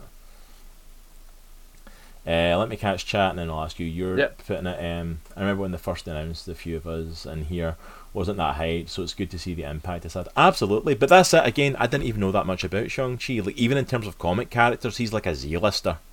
Yeah. He's a nobody in Marvel comics. Nobody reads Shang Chi comics. Nobody. No. And I guarantee everyone that's a comic book fan has went to the comic shop looking for Shang Chi Mhm. because of this movie because they want more. I will guarantee it if you're a comic fan and you go to comic shops or go on Amazon looking for them, that you've typed in Shang Chi just to see what there is, and there won't even be that much for you, which is a sad thing. Yeah. Uh, a lot of hundred percent cards on the table. I cried when that dragon came out of the water. that movie was so beautiful, top to bottom. It was. It was a stunning movie. Visually, it was just. ah. But yeah, what did you think of it? And you're coming obviously from the perspective of having seen it a second time now. Yeah. So. What are um, your what were your what were your a- initial thoughts, and what did they compare to your thoughts coming out of it the second time as well? So I feel like I should describe a little bit of my like movie background and what I really love, like growing up. So I grew up with a lot of I call them kung fu flicks. I know that's probably a misnomer, but that's just the general term that I use. Um, but martial arts flicks, kung fu flicks, samurai flicks. I grew up with those. I love those. They are part of my DNA. So like you know, ba- back in the you know late '90s, early 2000s, you had your Crouching Tigers, you had your Rumble in the uh, Rumble in the Bronx with Jackie Mhm. Chan. You had The Matrix came out at the same time, which had that Asian fighting style influence. Um, I adore those movies. I love those movies, and even going back further than that. So when I heard that that was kind of the flair, that was kind of the the flavor that they were trying to go for for this movie, I was super hype. I was super hype, right? Because I don't know t- I didn't know a ton about Iron Fist, and I didn't know a ton about Shang Chi to be to be super transparent. But when I was going into Iron Fist, I understood that okay, this dude is supposed to be one of the premier martial artists in the Marvel universe. So I am super excited to see what happens. And then that dude showed up. And then season one and season two happened, and it was awful. So I was going into Shang-Chi hoping that we would get a proper Marvel martial arts property, and I was not disappointed. The like Locke said, the film gorgeous from beginning to end. The film is gorgeous. I just I don't know. I still have to think about it a little more. I don't know where it lands on my list. It's definitely in the it's probably in the top five for me. I would say, um, but Winter Soldier still is just is so good, and Iron Man is just so good. And I'm a huge Doctor Strange fan too, even though I know it's probably not the best movie um, in Marvel. It- But anyways, so Shang Chi was really good. Simu Liu knocked it out of the park Yeah. uh, knocked it out of the park. And I think what really made his character work at the level that it did was his friend Awkwafina, which, to be fair, I'm not a huge fan of a lot of the stuff that she's in because I feel like she's she hams it up too much a little. I feel like she goes too hard with the comedy sometimes. Like like uh, Crazy Rich Asians is a good example. She was hilarious in that movie, but I feel like there was some times where I'm like, okay, we can dial it back a bit. In this movie, she was perfect Yeah. that, that I bought. I one thousand percent bought the chemistry between her and Simu. I bought it. I bought the family dynamics um, between her family and him. Um, Their I friendship the- was a, their friendship was a highlight of this movie. I think really it was, the found for for real. I think it was a foundation for this movie. If it if they didn't work Yeah. together, this movie would not have worked. And I said it to you as well. I'm really glad that even by the end it didn't turn into a romance. I'm really glad they kept it as uh, their best friends. I'm really glad Yes. they kept that close friendship between them and that Yeah. alone. Like, I, it, and it just it works like that. It just it really Yeah. does. Um, the the dragon fights towards the end were phenomenal. The martial arts scenes, the just the bus scene alone, because you don't know that he's a, obviously you know going into the movie that he's a martial artist, but you don't know it in the movie until this scene in the bus. There's a fight scene where Awkwafina gets involved and somebody basically assaults her, throws her against a, a door of a bus, and this is where his training comes out. And she doesn't Yeah. know that he knows martial arts, and it's just a beautiful scene of him just wrecking shop in a bus. And there's Oh. multiple there's multiple set pieces of him wrecking shop. It's awesome. It's It's awesome. so good. Like that that first fight scene 100% sold me in this movie.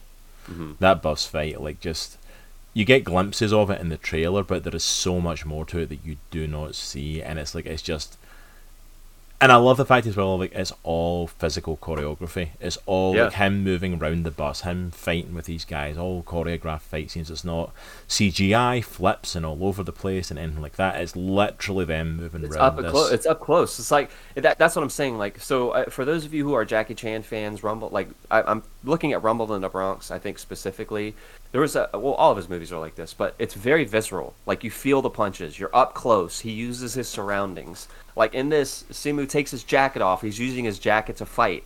Like that would really happen in a real street fight, and it's it's Yeah. really close up, and you feel the punches. You feel the choreo. It doesn't feel like choreography. It feels like a fight. It's it's really cool. I mean, for the most part, but yeah.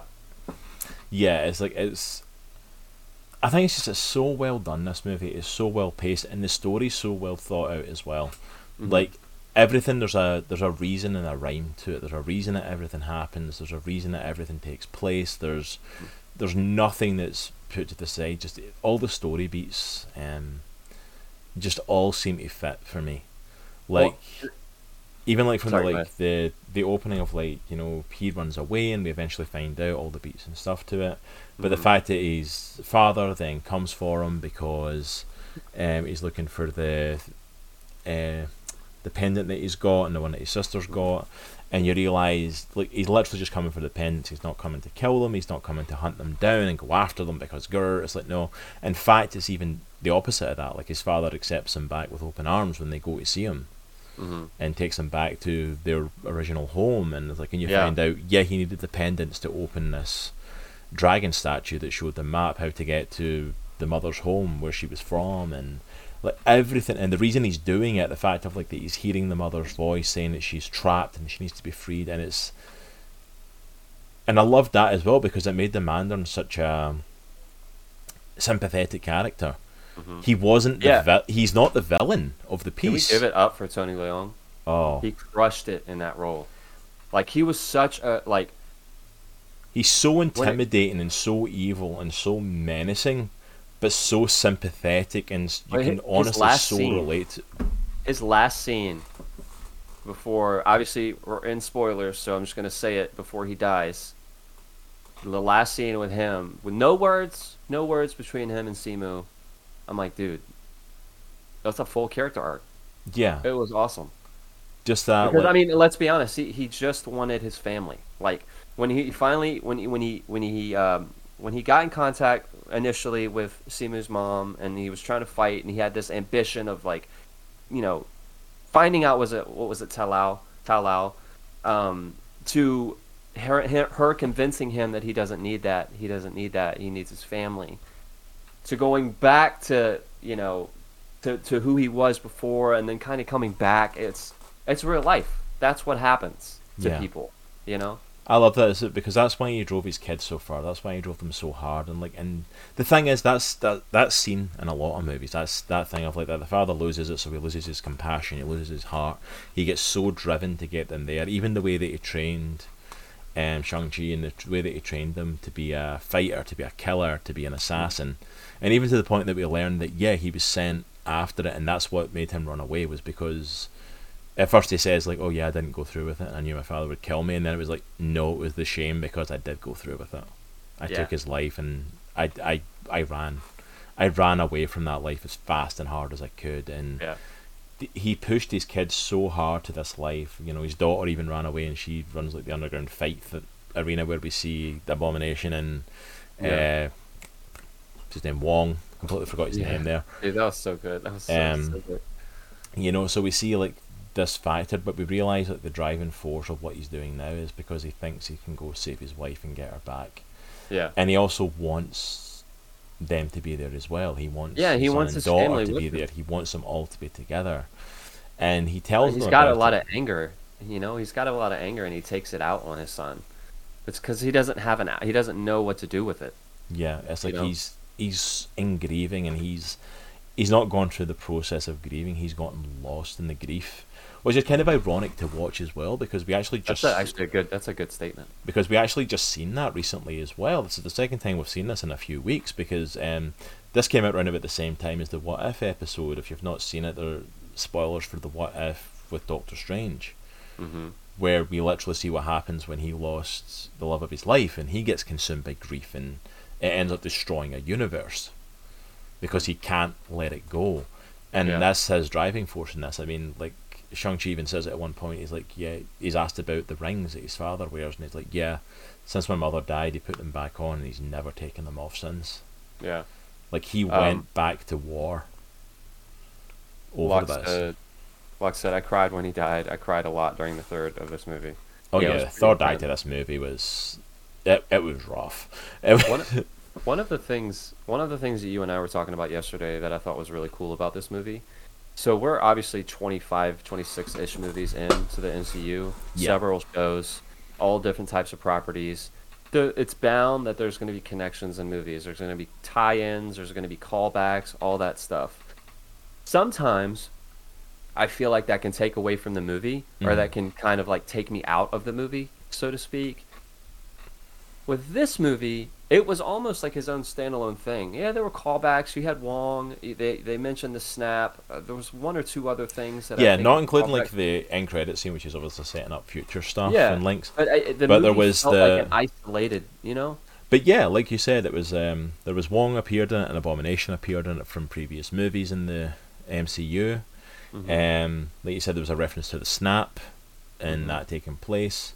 Uh, there was the showing up of Trevor Slattery from Iron Man Yeah. Three because that was Yeah. a reference back to the previous mentions of the Mandarin and stuff like that. Uh, I feel like there was another one I'm forgetting. I can't I'm remember sure what it was. was. but I'm like, but like there was very few. And I said this to you as well. A nice thing about this is like, it felt very self-contained, but it felt very self-contained, not just within like Shang Chi's um, battle, but within our universe. So much stuff has been the bigger picture, Mhm. like with WandaVision and with um, Loki and with the What If series, and then you know with upcoming with Spider Man and with Doctor Strange and the Multiverse of Madness. Everything is the multiverse. Everything is this widespread multiverse thing. Everything is about Yeah. the the coming of Kang the Conqueror. Everything is about this next big threat and it was really nice to have something that was small level. You know, we got hints in the the end credits of like it's going to go somewhere. He's going to be connected Yeah. going forward to something. We don't know what to yet. They're keeping that a mystery, but it's very much a a self-contained in our world. Like this wasn't a universe-ending threat. This wasn't like No. this wasn't even like you know we've seen Thanos and the snap take out half the universe. No, this was just a threat to the world. Mhm. This the the big bad was this demon dragon Mhm. that had been calling to uh, the Mandarin to Shang Chi's father and wanting him to free it from its Can we, prison. can we take a, can we take a moment to appreciate that we just had a battle of two dragons at the end of a Marvel movie? Iron Fist couldn't give me a single dragon, even though the dragon is literally linked to him getting his Iron Fist. And Shang Chi gave me two dragons kicking each other's asses. Yes, they beat the brakes off each other. Boom. That's what I was waiting for. That's what I've been waiting for, and Yeah. but yeah, I absolutely, yeah, I adored this movie as well. Um, I, I can't wait to see more Shang-Chi moving forward. yeah. Um, so we talked a little bit about Awkwafina being in it as kind of like his, his, you know, comedy sidekick sort of thing. She's the kind Yeah. of the, the comic relief and stuff, and she's in this. Uh, we mentioned like Trevor Slattery a little bit. We'll get to him Yeah. and uh, Morris a little bit more. Um, can we take a moment as well to talk about Shang Chi's sister? Yes. I am not even going to pretend to know how to pronounce her name properly. I, it's just I want to not. say it's Shai Ling. Xialing. That's I- the name of the sister.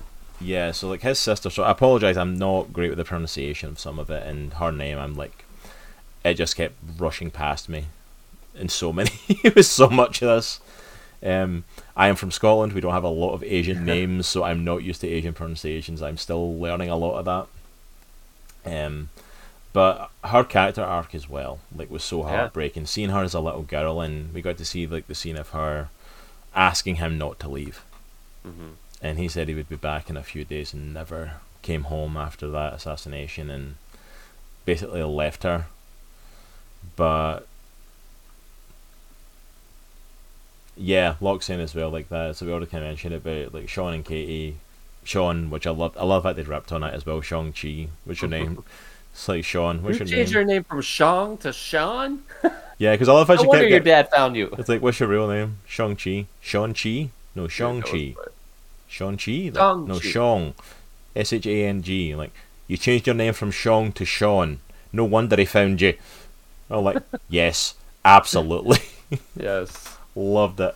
Um, but yeah, I love the fact that they, they affirmed that they're just friends. Like, because we even get the grandma kind of, her grandma mention it when he comes over to get her one morning. And like when you two getting married and like, no, we're just friends. And and they play it as just friends. There's no like, oh, maybe they will in the future. No, they're literally Yeah. just friends.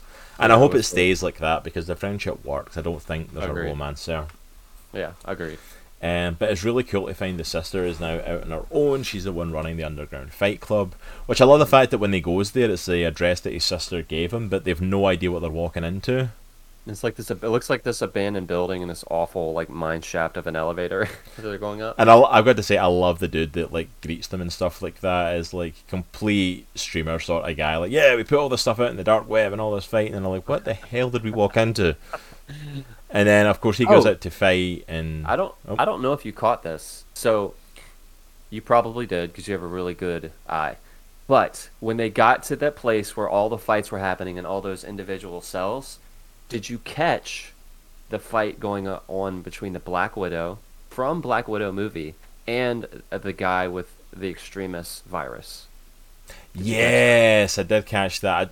I, I didn't catch on that she was a Black Widow at first. I was more focused on him being with the extremists. But yes, yes, I did see him like he was glowing uh, yeah, it's, red it's things. the like, same. yeah. It's the same chick from Black Widow movie. I think it's, it's a her name is Helen, and she's a Black Widow from the movie, and she even is wearing the Black Widow icon on her belt buckle. Oh, I did miss her in that. I saw the, I saw the glowing guy obviously because it's kind of hard to miss. But yeah. Yeah. there was a bunch of like Easter eggs locks in it as well, like in that with the fight scenes and stuff. And then obviously the big one was Abomination and Wong on the main stage, which I love. I love the fact that Wong knocked him out with his own fist. Just opening that portal and Abomination cracked him. Dude, that was awesome. And then all they're just chatting in the back afterwards. Like they threw the fight. Yeah, so that. Like the whole thing's been set up, which I love. Uh, yeah, the same guy that reported it on the bus was the one who told him to do a backflip. Do a backflip. Yes, oh, I love that guy in the bus. I, I want you to stick around him. Like, I love him commentating and just taking the videos, streaming like the whole fight on the bus. I like he was like I did one some martial arts when I was a kid back in the day, so I'm gonna narrate this fight. Yeah, so I'm gonna grade this fight for y'all. It's like I love that he stands up, the big dude gets up, and he's like, "Ooh, you got this!" And it's like the knife comes out. Oh, never mind, my bad. Not he bad. sits back down. it's like yes, so good. But I love the fact that um, Shang Chi obviously goes out to fight. Simu getting a chance to show off a little bit of that ribbage she's got going on there, that ribbed midsection because he's told to take his shirt off. Which if I had a midsection that looked like that, I'd take my shirt off frequently I love as well. the I love the comment though from Katie. She's like, "Where's your shirt?" And he goes, yeah, It's, it's just like a okay, we're gonna lean into this. We realize all of our males have to have a shirtless scene. We're gonna lean into that. yeah. Like, too right. I'd have shirtless scenes as well if I had freaking abs like that. I like. Dude, I would too, man. if I had to torture myself for months and months and months, I would be like, all right, uh, we need to fit a shirtless scene in at some point. Yeah, like heck yeah. Uh, but then of course he ends up his big opponent is his sister, um, and he doesn't want to fight it at first. He's kind of trying to connect with her, Speedball update. and she ends up like Someone kicking his ass. Like that kick she gives him that knocks him out. community. Yeah. Thank you. Um, thank you so much, Order of the Zah. Welcome on in. Thank you for that, host, sir. I appreciate it. Um, but yeah, like she knocks the hell out of him. Like she, I'm Yeah. surprised his head was still attached after that kick. It's like holy crap, man. Yeah, it was pretty. Yeah. It was pretty brutal. So we find it like she's running the place, and I love the kind of conversation she ends up having later with Katie and saying basically like you know her father wouldn't train her because the men weren't allowed to train with the women. She had to sit in the sideline and learn everything for herself and teach it to herself. Um, so yeah, she basically left and she wasn't allowed to be part of his empire, so she went and made her own. Uh, no problem, Rosa. Thank you so much. Appreciate it. Um, but yeah, it's like it's it's so cool to see her in that role, and her character is probably the most interesting arc Mm. because by the time we get to the end of the movie, we don't really know where we stand with her. Like, 'cause it looks like she's completely kind of like you know gone on this journey with with Shang Chi and his group, Mhm. and it looks like she's on his side and standing by him, fighting for her mom's village and stuff like that, and uh, trying to stop her father from unlocking anything. Yeah. Alright, we need to take a sec. Well, there's a lot of words there that are really like I need to look at them and focus. Alright, So I want to so finish when- my I want to finish my thought first on that. Okay. Okay. Um, but yeah, we really don't know where she stands by the end because it looks like she's gone through this journey. But then there's that kind of realization of like that she didn't actually end her own empire, and then she goes to like take apart her father's, and she actually makes herself the new head of the Ten Rings, Mhm. and even like rebrands the logo at the end because like she keeps the Ten Rings, but she like removes the double blade in the middle and replaces the logo, changes the coloring of it, so it's like it's it's a new era for the Ten Rings. Yeah. But even I- like I- when she sit, she sits on the throne there, and there's all the training, which she has the training now of the men and women training together and everything like Yeah. that. It looks like she's still got her crew there, so it's going to be live streaming stuff and still doing the fight club that they were doing. hmm But we don't really know where she stands. Yeah, I think Like, is she majority- going to be an enemy? Is she going to be a villain, or is it more like a she does this thing on the side and we'll see her pop in now and again? Like, is the Ten Rings still a big villain? I think I think moving forward, she will be the de facto Mandarin or the, the, the villain in place of the Mandarin. Yeah. Um, I liked her arc in this movie. I don't know if it was the strongest one for me, but I liked her arc Hmm. in the movie because I felt like she really all, all that she really wanted was family, like a connection to family. She get she didn't get it from her dad because her dad kind of not really ignored her, but focused on Shang Chi. She needed to get it from her mom uh, because her mom died. um, and she didn't get it from her brother because her brother left. So she had to make her own way. She had to do her own thing. And I think one of the coolest points in the movie is when she gets to Ta Lo, and she meets her aunt, Yeah. uh, Michelle Yeoh. At that scene to me is really really good because she's like, "Holy crap, I have family." See, that's where I thought I- her story arc was going to go. I didn't see her taking over the Ten Rings until we got that clip at the end. I thought That's she, I'm saying. Like, I, didn't- thought she was going to go to Ta Lo. I thought she was going to go there because she connected with the aunt.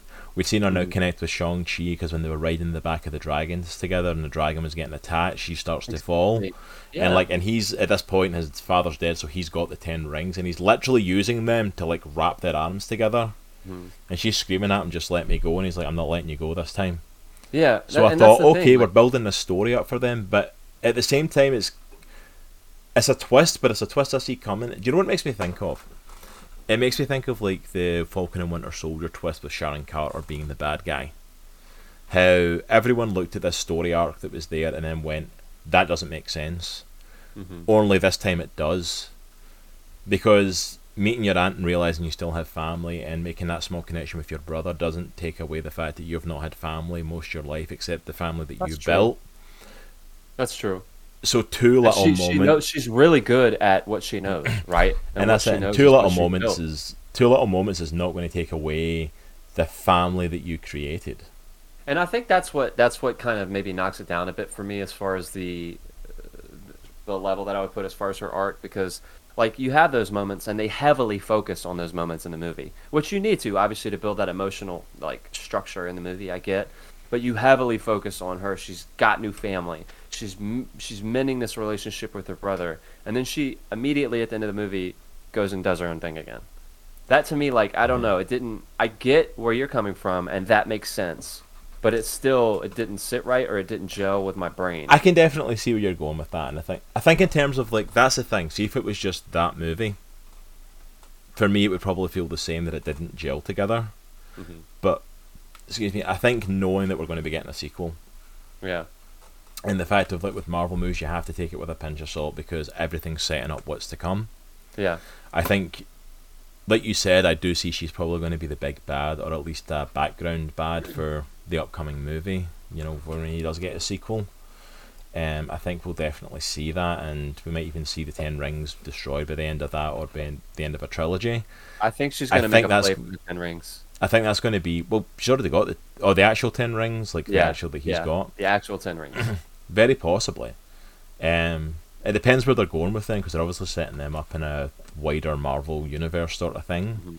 yeah, Um, but yeah, I think there's going to be a build up, and I think her. st- I think that's the thing. I don't. I agree with you that her story arc isn't the strongest in the movie, hmm but I do believe that's because I don't think it's done yet. that's true. I but I think- mean, as a I think her standalone movie though, As a standalone movie, one hundred percent, I absolutely agree with you. It's not. It's the one where you're kind of like, oh, I don't know if that makes sense, but.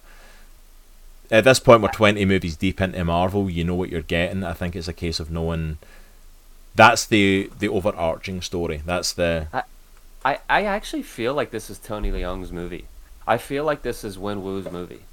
Hmm. Uh, I mean, I, I as much as it is Shang Chi, Simu Liu, as much as it is his, it's definitely his movie. But I feel like him and his dad on screen, Wen Wu, uh, Tony Leung. I feel like they, that's it's a, it's a movie. It's a two half movie. It's a yin and a yang, and, and the movie is about them too. Obviously, it's about them too. But I feel like it's just as much his movie as it is Shang Chi's. Oh Personally. yeah, Um, That's why I, I feel like Wen Wu's arc, arguably, is stronger than Shang Chi's. I think that's it though. I think because it's it is it's his movie as much as it is Shang Chi's, and the really good Marvel movies have that. They have a villain that's very relatable and a villain that's on par with the hero, and the two Right. of them are very much on par with each other. And I think it's it's both their journeys, and I think his his might be a little bit stronger, and I think that's because it's the ending of his story.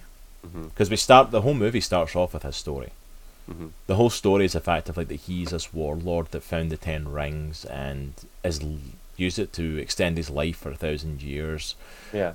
And he's basically ran most of the world for this point. You know, it's like in, but he constantly wanted more power and more power and more power Yeah. until he met his wife. and then we even see the fact of like, and that's that's where his, that's where the connectivity and the empathy towards his character come because not only did he meet her, it wasn't like oh I met her and I you know it, it lulled it for a little bit. No, he had literally given it up. Yeah. He had taken the ten rings off, put them in their case, and had not touched them since. He was living his life, Yeah. and he put them back on out of sorrow for losing her and Mhm. wanting revenge, even sending his son to go kill the man Yeah. that had killed her. That was the mission. That's what it all been for. And even what he's doing in the movie is because he believes, he honestly, with his whole heart, Mhm. believes he's going to get his wife back. And as a married man, I can't think that if I, my wife had died and I heard her voice calling me to something like that, and in my head, I'm like, I am sure this is her, that I wouldn't have done the same thing Yeah. in his position, that I wouldn't have done everything in my power. yeah. And the thing is, like, I think his character is marked by the fact of that's his driving force, mixed with the fact of that you see him stopping during the fight, and you see him and Shang-Chi talking to each other. And Shang-Chi is still trying to appeal to his father. And then when the dragon is released at the end, and he realizes what he's done, and he, especially when he realizes he's dying, he immediately gives up the ten rings to Mhm. Shang-Chi. Yeah. And, And, like you see, you see the mental, you see the mental slideshow go go through his brain. Like it places you in his brain, and it shows you that oh, the only thing he's thinking about is his family. That's literally the only thing he's he's, thinking of his family and he's looking at his son and thinking about his son and thinking about him the moments of training him and standing with him all the way back to holding him as a baby Mhm.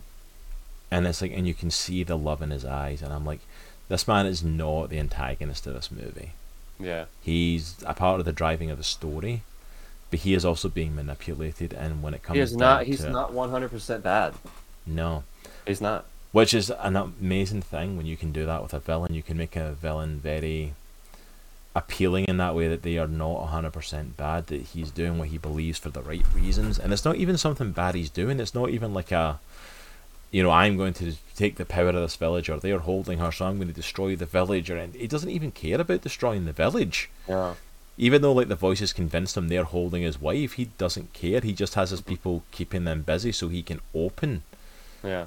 the seal to let her out, and or at least that's what he thinks he's doing, and it's it's such a I- I- phenomenal villain arc. It's it may be one of the best written villains in the MCU so far.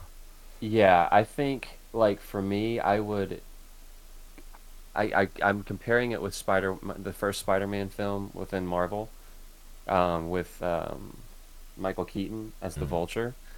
Like they made him like they showed his family, they showed why he was doing what he was doing, even though what he was doing was wrong. They showed why he was doing it, and like even though what he was doing was wrong, he was he was trying to make the best decision that he could with the information and the resources that he had. And again, not excusing you know what he did or whatnot, but like it made you feel sympathy for him. It made you like kind of buy into the relationship between him and his family and him and Peter. And it made that that emotional punch of the last third of that movie so much more powerful. And I think the same thing with this one. Yeah. See, I the villain that I associate it with in my head that makes me think of is actually Killmonger Yeah.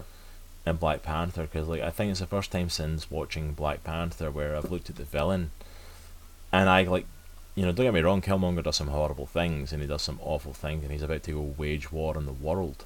Hmm but his reason and his driving force and the reason he wants to do what he does you literally can't fault him. Hmm the guy has been given one of the crappiest hands ever and has had to scratch and claw his way back to where he is. Yeah. and you know even that thing of like technically he didn't do anything wrong in terms of Wakanda. Like the people of Wakanda fight back because they're scared of what he's going to do. Hmm but technically he even went in there and did it on their accord. Like he went in there he's a family member he's an heir to the throne Mhm. technically. And he went and challenged the king and the black panther to a one-on-one contest and he kicked T'Challa's ass. Yeah. and like I did everything you asked of me. Hmm this driving force is here for a reason and Yeah. and you feel him, especially like in the the moments of um, Killmonger's death, when he's sitting looking at the sunrise and stuff, and it's like, and basically like I would rather die like this, Yeah. and it's that that made me think of like it's the first time I think since then there has been a villain that I have one hundred percent like that's so a relatable thing. You can understand exactly where he's coming from, and what he's going through, and honestly, part of he's like I he's not hundred percent wrong in what he's doing. You know, at the very least from his own perspective. So that Yeah. definitely made me think of that. I think. Um, but yeah, they did such a great writing with his character, and Yeah. That was that was probably my, one of my Katie and Simu or Katie and um, Shang Chi was a really cool aspect of the movie for me. I felt like that was a bedrock for that movie, and then obviously him and his dad. That relationship Mhm. was really really cool. Um, yeah, that is he's definitely a highlight. That having you know that relationship portrayed on screen, two phenomenal actors playing off each Mhm. other, it was so good. Um, you know, it was another amazing part of the movie though. Trevor Slattery and Morris. Transition. let's, let's talk about that. Let's talk about that scene. Let's talk about this. All right, so we we finally get to the point in the movie where Shang-Chi and he's with Katie and he's with his sister travel back to his father's compound. His father's tried to has gotten all of them to come back to his compound. And I think they he locks them in a cell, right? It's Doesn't weird lock him in because it's weird because they're like locked in the basement, but they're not specifically in a cell because they wander through like a couple of rooms before they get to him. Yeah, and I can't remember why they're down there, but for some reason they end up getting basically locked in the dungeon. right? Yeah, I never they- really understood like when they got put down. They're like, I don't get why he's putting them down there specifically, but fair enough. And then they just they randomly start wandering about. Yeah, and at some at some point you hear this this like angry moaning and chanting come from coming from down the hall. So they go to figure out what's going on, and they open this door, and here's Trevor Slattery, the man from Iron Man three, quoting I think Hamlet or Macbeth, one of the two, and we find out that Wenwu has basically captured this dude. He was going to execute him, and then Trevor Slattery went on this just diatribe of Hamlet quotes and Wenwu ended up keeping him, and he's basically the jester. He's a the court jester. he's a court jester I love it. For love the it. Ten rings. cool- that It's was like- such a cool thing. And I love I love the fact that like he even mentions the fact of like yeah they got him clean and everything. He's off drugs. and He's now just performing for like the Mandarin now, and it's like okay, I didn't see this coming. I love it. So awesome. And I love the whole bit about you know when they're at all the whole family's at the dinner table and they're talking, and they're because Wenwu's basically introducing himself to Katie, in, in this long like um, this long dialogue of you know I used to be called the Warrior King, I used to be called this and that and this and that, and he goes, and you know this guy who took my name in America, and he- was talking about that whole Iron Man three uh, fiasco uh, about Trevor Slattery and how he wasn't really the Mandarin, but he took the Mandarin's name or whatever. And I love that whole that whole bit was awesome. Yeah, like he named himself after a chicken dish and all this, and it's Yeah. like it, was so ridiculous. And I'm like, yeah, thank you for ripping that apart for it. Yes, please, thank you so much. But and that's the thing as well. Like I'm quite happy to rip that apart because the reveal of the Mandarin was awful as well. Because like it wasn't just like oh it's Trevor Slattery playing the Mandarin. No, it's Killian like I'm the Mandarin. Who screams it? I am the Mandarin. You're the Mandarin. I'm like no, So you're bad. not. No, you're not. And Go just away. just just to nail the nail the nail on the head a little bit, I have a dragon tattoo on my back, just so you know this. That- just to just to make sure you're aware. um, but yeah, so they're in talking to Trevor. He's telling him about his new performances, and then our new furry best friend comes round the corner. This walking, chicken pig, this walking pillow with feet and wings and no A face, a big furry butt is what it looks like. Come round the corner. They freak out, and I love the fact that Trevor's just staring at it like, "What?" It's like, "What is that thing?" Like, "Oh, you, You can see see, you can see him too." I thought oh I've been Oh God, hallucinating him. And I love the fact that he's made best friends with this creature from Ta Lo. Morris, as he's named it, which I love. And the fact of like, he literally thinks this has been a hallucination this whole time until they come in and see it as well. And Not only is he best friends with this thing, this thing doesn't speak English. Obviously, it speaks its own little language, Or chirps and stuff like and that. And he can translate it. He knows Okay. exactly what Morris is saying. And they become the amazing comedy duo of this. One of my highlights of this movie. Like it's, I, I love it. I, I am all for Comedy the is bromance. spot on. Trevor and Yeah. Morris, I'm all for the bromance. This is amazing. I need more awesome. Trevor and Morris in my life. Yeah, it was so good. It was so well done. Like even like they're in the car, like because uh, Locke had said it in chat. Like Wenwu thinks that it declares like he uses the amulets from Shang Chi and his sister to reveal a map um, of how to get to the gate, and it's like he already knew when it was going to open. It opens like one time a year, this Mm. certain path, and he just had to know the path to take, and it revealed it. Um, but Morris through Trevor reveals that actually, if you know where you're going, you can get through it any time Yeah. and he knows where he's going, so he could take them. So they steal a car. So you got Shang Chi, you got the sister whose name again I'm forgetting, Xialing. Xialing. Uh, you got Katie, you got Trevor, and you got Morris, who are both sitting in the front seat because he gets car sick in the back. so he's sitting in the front seat with this furry thing in his lap, and basically guides them through this forest. It's like a magical magical forest that's alive that moves. That's Yeah. that's the entrance basically to Ta Lo. Yeah, it's like a giant bamboo forest, so you can see all the bamboo things, and they literally open and close. It's like Yeah. stay in the eye, stay It's in the moving eye, maze. stay Yeah. in the eye. What does that Stay in mean? the pocket. Stay in the pocket. It's like what does that mean? Stop telling me to stay in the pocket. And it's like so it's like this thing is open up in front of them, but just as it's opening in front, it's also closing behind them and moving, and and of course they arrive. And they arrive in Ta Lo, and Can I again, say something real quick? Can I say Yeah. something real quick? So when they go, th- so they basically get out of the bamboo forest and they go through this. Uh, they go through a waterfall, and they they basically travel to another dimension. It looks like. I mean, I don't know how else to put it. Right? yeah, it's it's basically the- this hidden world, but it's like a almost like a pocket dimension. It's just one little world in itself. Does that water wheel not look like a sling ring portal, Hmm. but just a water version of it? That makes sense, actually. It looked just like a sling ring portal, but it was a water version of that. It formed the exact same way, opened the exact same way, and everything. It very well might have been as well, because that's the thing. Because where um, Ta Lo is, it looks like there's a lot of portals. Because where the big bad is, again, I forgot the name of the creature, but it's behind like the big dragon scale door they've put up over this, and they describe that it's in another world as well. So this thing is locked away in a dimension that leads to there, that leads to the other dimension. Yeah. Um, We should probably hit Locke's comment because it was a, a while ago.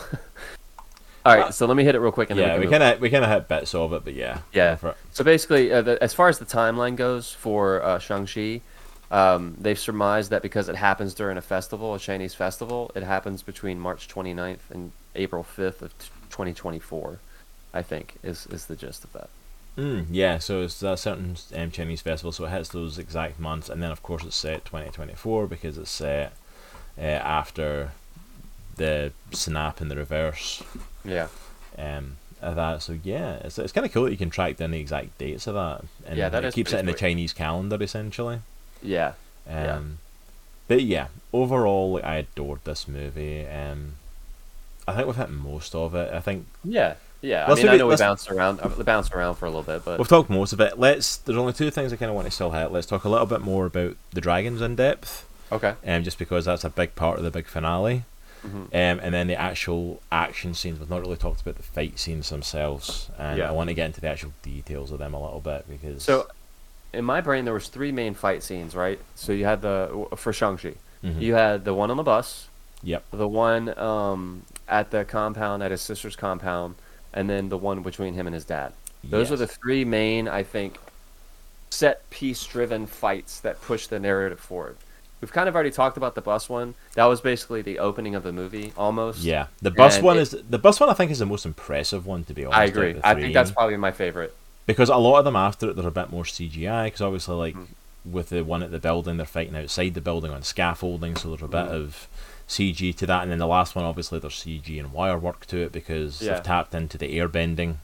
Yeah. I know it's not really That- air bending but I'm going to call it air bending. Yeah, we're gonna call it airbending, and that's the so one one of the takeaways or one of the downsides for me for the movie, which there aren't a lot. There's just a couple in my brain.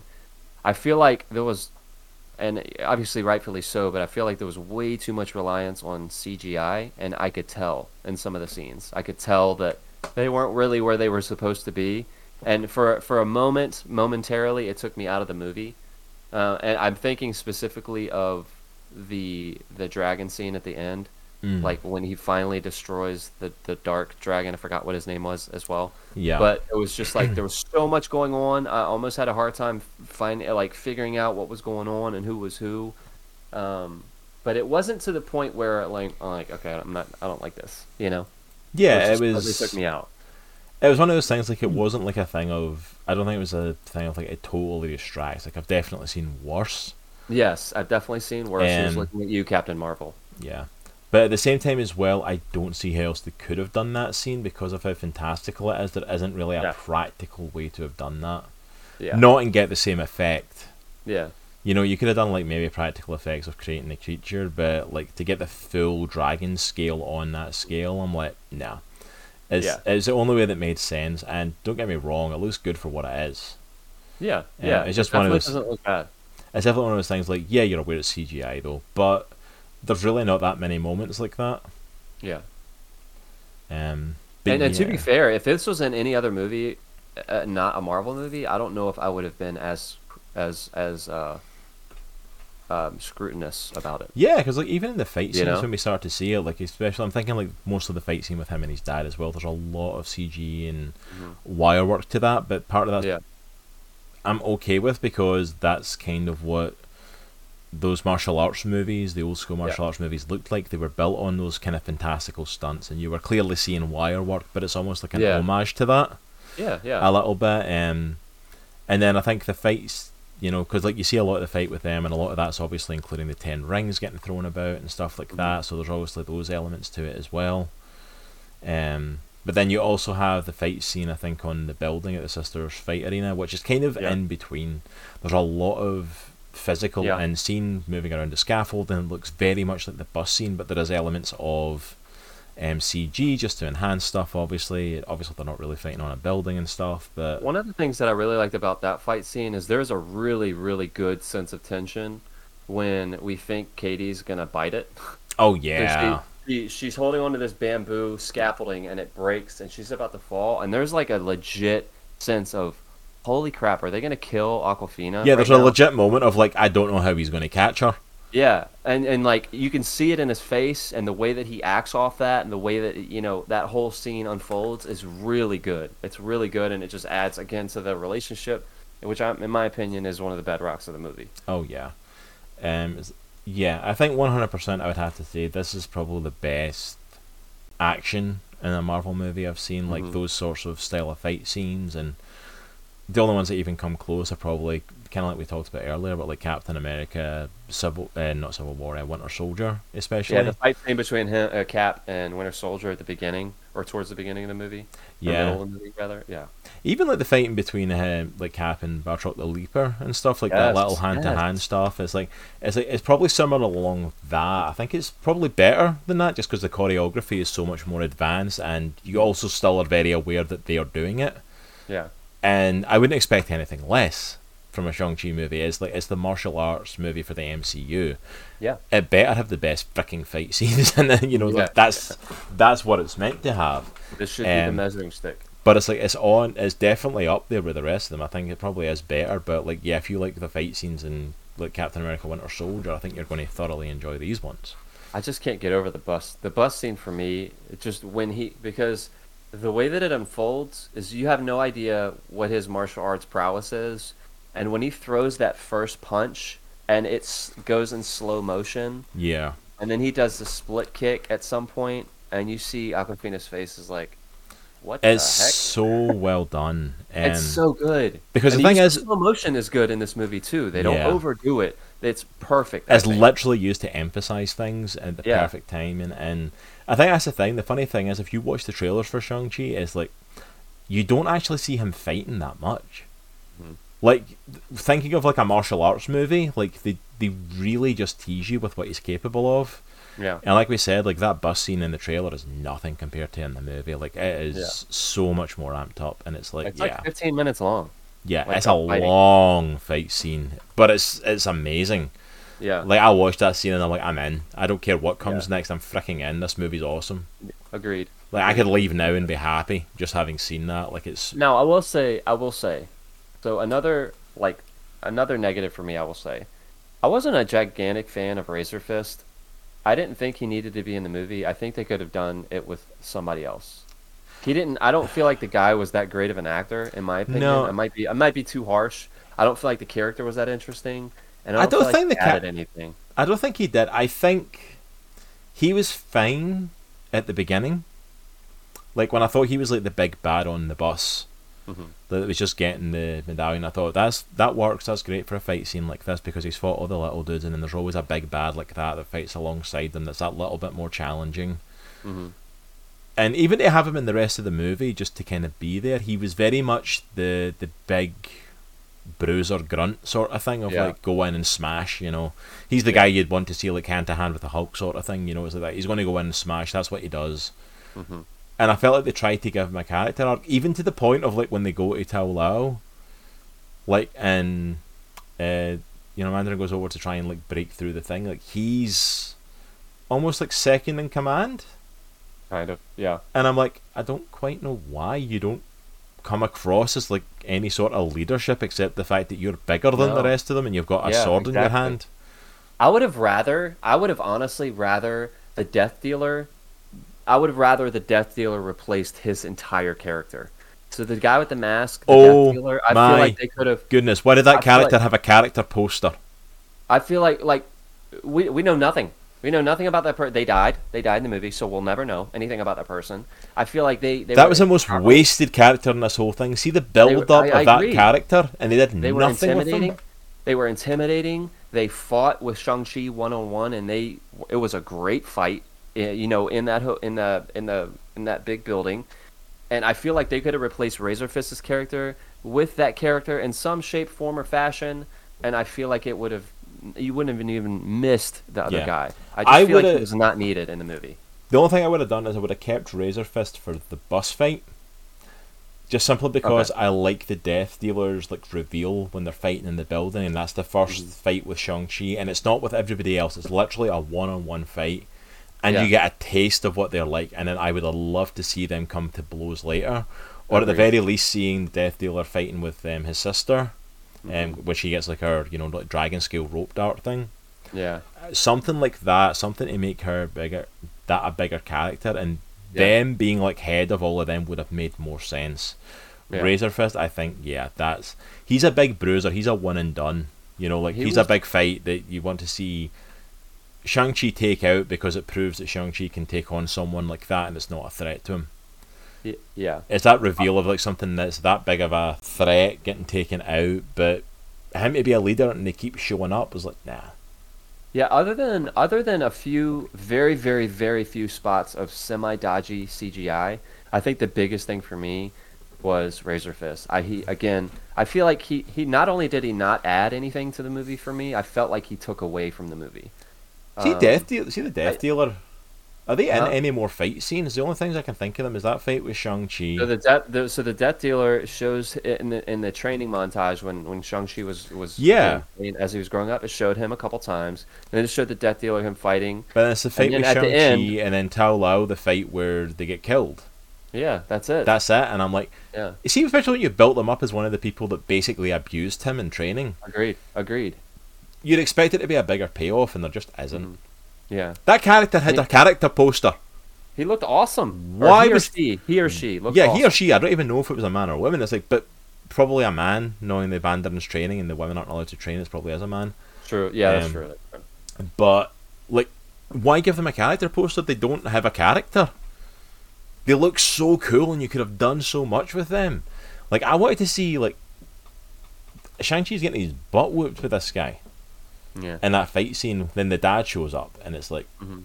I want to see another fight later. I want to see them coming to blows, or it's like at least the fact of like have a short fight between them, and then like.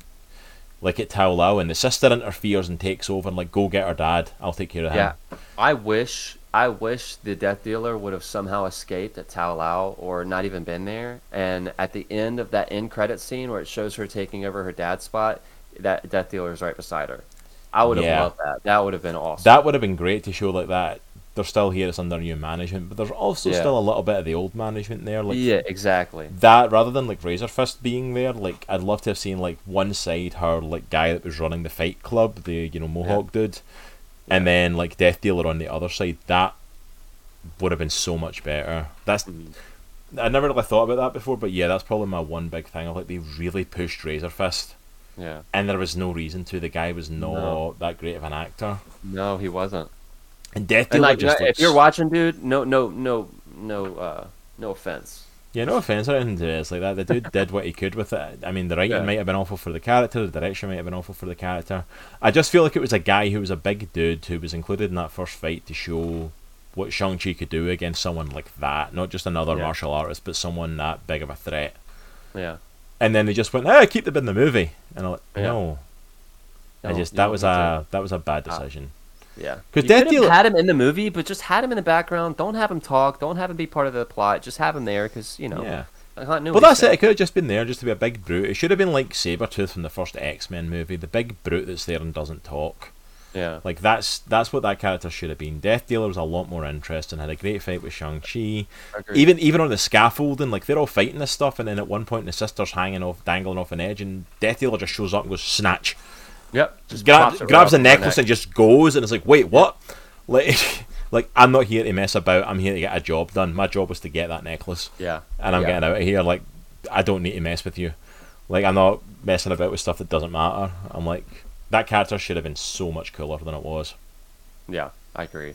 Yeah, I really, really wanted to see more Death Dealer because I felt like the fights between between Shang Chi and the Death Dealer were so good. I felt like they were so good. I wanted more of that. Yeah, absolutely, absolutely. It's oh, let me. Oop, sorry.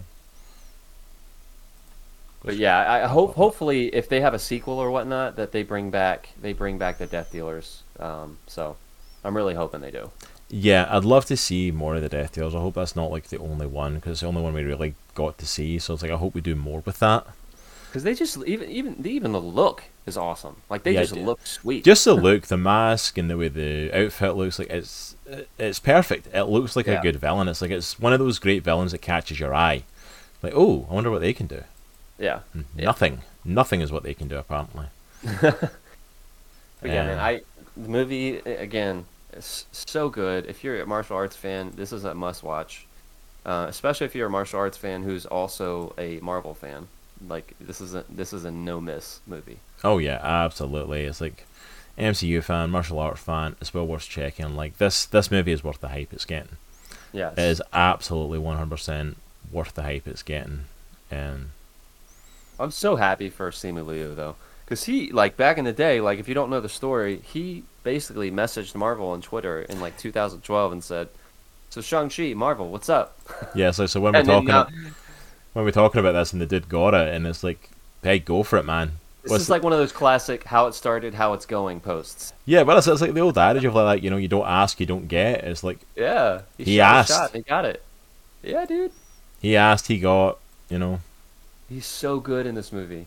He's so good. There was not one spot in the movie where his acting took me out of it. nah, he was he's a phenomenal actor. It's like the fact that he's not been in more stuff, or at least the big name stuff, is like is, is a travesty. To be completely Mhm. honest, it's like Yeah. the guy's phenomenal. Yeah. Alright, sorry, just pulling up Twitch and having a look on it there. No worries. But yeah, I think that's pretty much it for our review of Shang Chi. I don't think there's anything else really. No, I mean we hit we hit all the major plot points. We hit ma- all the major set pieces, the characters. um, Amazingly, after like an hour yeah. rant before we even got into it, but like yeah, I do. I know that's like the quickest review we've ever done of a movie. That's hilarious. I know. But we were very succinct though. Yeah, but like, uh, so final thoughts on it. Yeah, this movie is well worth checking out. This is if you've not seen Shang Chi yet, um, definitely go and check it out. I think it's worth going to the cinema to see if you're willing to go to the cinema. I would now. agree. I know some people still agree. aren't, but if you're able to, it's definitely worth seeing there. Uh, just for the spectacle of it, um, it's definitely worth checking out. I thoroughly enjoyed it. Like the ninety plus percent on Rotten Tomatoes is deserved. Yeah, it's I, would agree. I think it's like ninety three to ninety five, something like that. Someone in that. So, range. so one out of ten, what would you give it? Gun to your head, what would you give it? Gun to my head, I would probably say at least a nine. Yeah, At least I think a it would nine. be. I think for me it would be a eight, maybe a eight point five. Yeah. I think Yeah, nine because there's there's very few things I can think of. I'm like this could make it better. I was I Yeah. was really impressed with it. It is definitely one of my top MCU movies. So Yeah. I think uh, that one's definitely a nine for me. You know, and if you're talking out of ten, like ten for me is talking something like Endgame. Like Yeah. you you would have to get me feels I had like sitting watching Endgame for the first time to be hitting a ten at this yeah, point. because that's the thing. Like, it's not necessarily. It's it's how the movie makes you feel. It's like the type of emotion that it pulls out of you. And Yeah. Endgame for me is just the cream of the crop. Yeah, Endgame's up there, so I'd say like that, then like Winter Soldier, maybe like a nine point five sort of rating, and then like Yeah. nine for Shang Chi for me. Like it's it's, Yeah. it's up there. Yeah. It's in that range, so I'd I'd say a good solid nine at least. Yeah. That's Yeah. awesome. But yeah, so that's pretty much it for us today. That's thank you for everyone who hung out with us. It's here for our Yeah, review of Shang Chi. Um, for everyone that's here, we absolutely appreciate it. Um, of course, the conversation keeps going when we are not here on Twitch. If you want to keep up with us on our Discord, Mhm. or keep up with us on our social media, you can go and follow us there at our links. Um, also, if you're so inclined to want to financially support us as well, you can go ahead and check out our Ko-fi page, which I, I double checked and found out it is Ko-fi, because apparently they, they themselves said it's Ko-fi, as in it rhymes with no fee, Oh, okay. so it's Ko-fi. Okay, Um, Got it. So go and check us out on the Ko-fi page if you feel the urge to support us financially. There is extra content over there. I have been recording some reactions. I still have some to record um, and put up there at the start of this week, um, like some more trailer stuff to put up. Also, we do have a commissions page up there as well where you can commission this man over to my side here um, to do logos and stuff for your stream if you're so inclined. A lot of examples up there, including the one that's just above us here, our own logo. Um, or if you want to commission him for an art piece, he does art pieces here on our art stream. So if you want to commission him uh, for your own art piece, go and check it out there. It's like the prices are a little bit high on it. It's not just your basic stuff for it. It's like they're good pricing on them, but for the work he puts in and how good they turn out, it's well worth it. So Yeah. definitely check him out, and that money goes completely to whoop, completely to support Nitro, and a part of that he is kicking back to Comics and the Cross to help support the channel. Um, or you can just donate and support us there and get the extra content over there for as low as I think I've said it at like three or four dollars. Yeah. So um, you'll actually be saving money than if you subbed here on Twitch, and we get more of that money back as well. So actually, we'd probably prefer it if you supported us over there. Yeah. Um, just because it gets us more of the money, it saves you guys money, and there's more content for you. It's one all around. Um, so go ahead and support us there, and thank you for that, ads. Ads, one of our top guys over here has been supporting us since day one. Thank you for that outstanding stream as always. We appreciate it, brother. Um, so we are going to go and raid. I think we're actually going to go raid one geek four eleven. Um, Nice.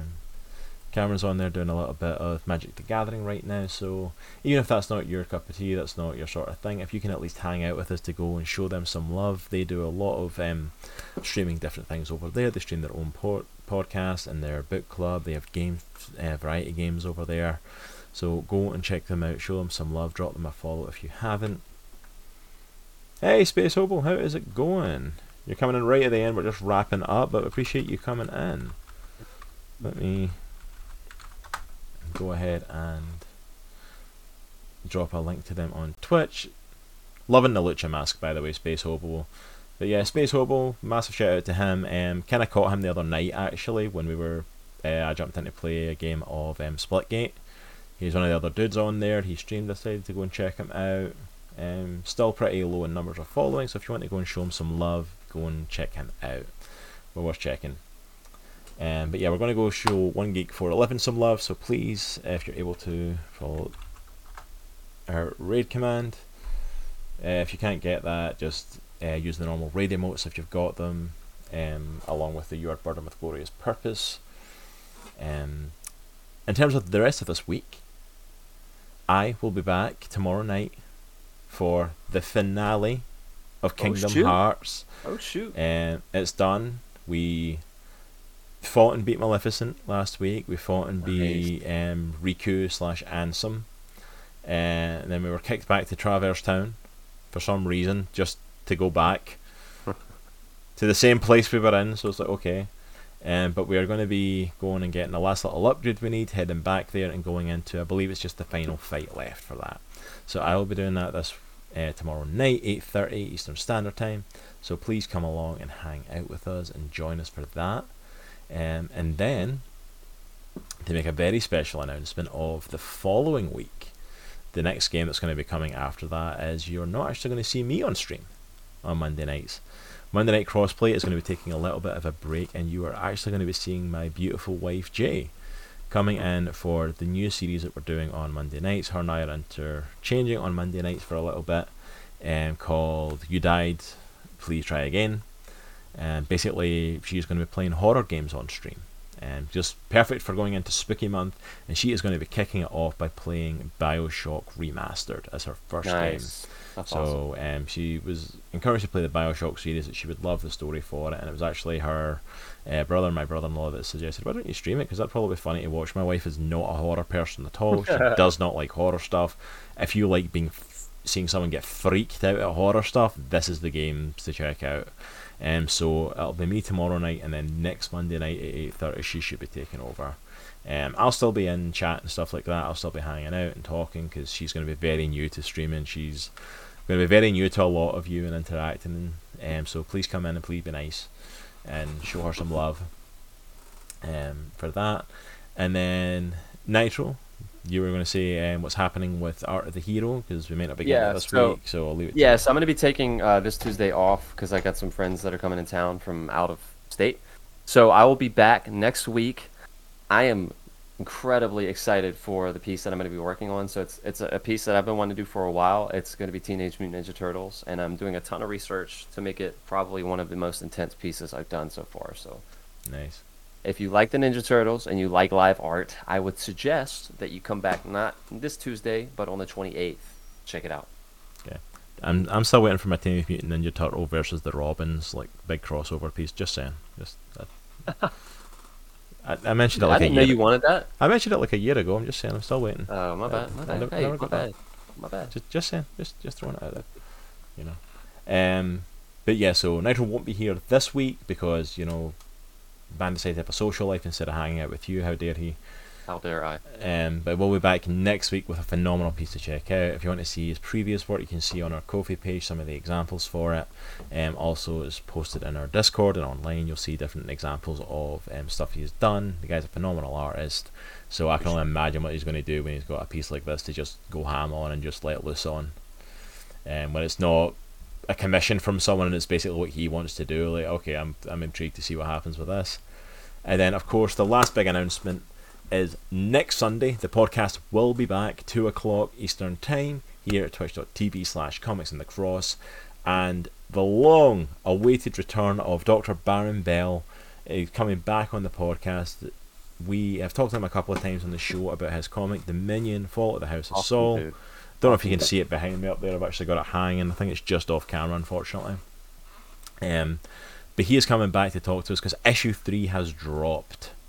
Um, so we are going to be talking to him about Dominion up to this point and what's next, and going forward because he's got there's going to be a three issue arc really.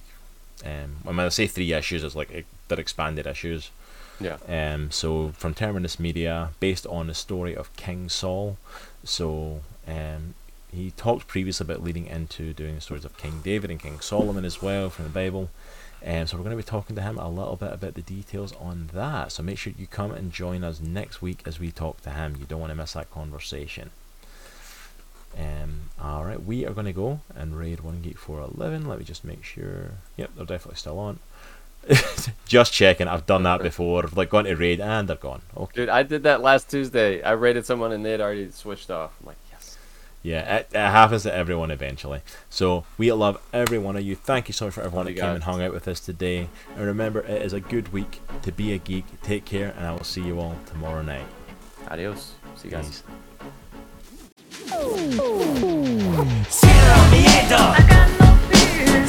Miedo.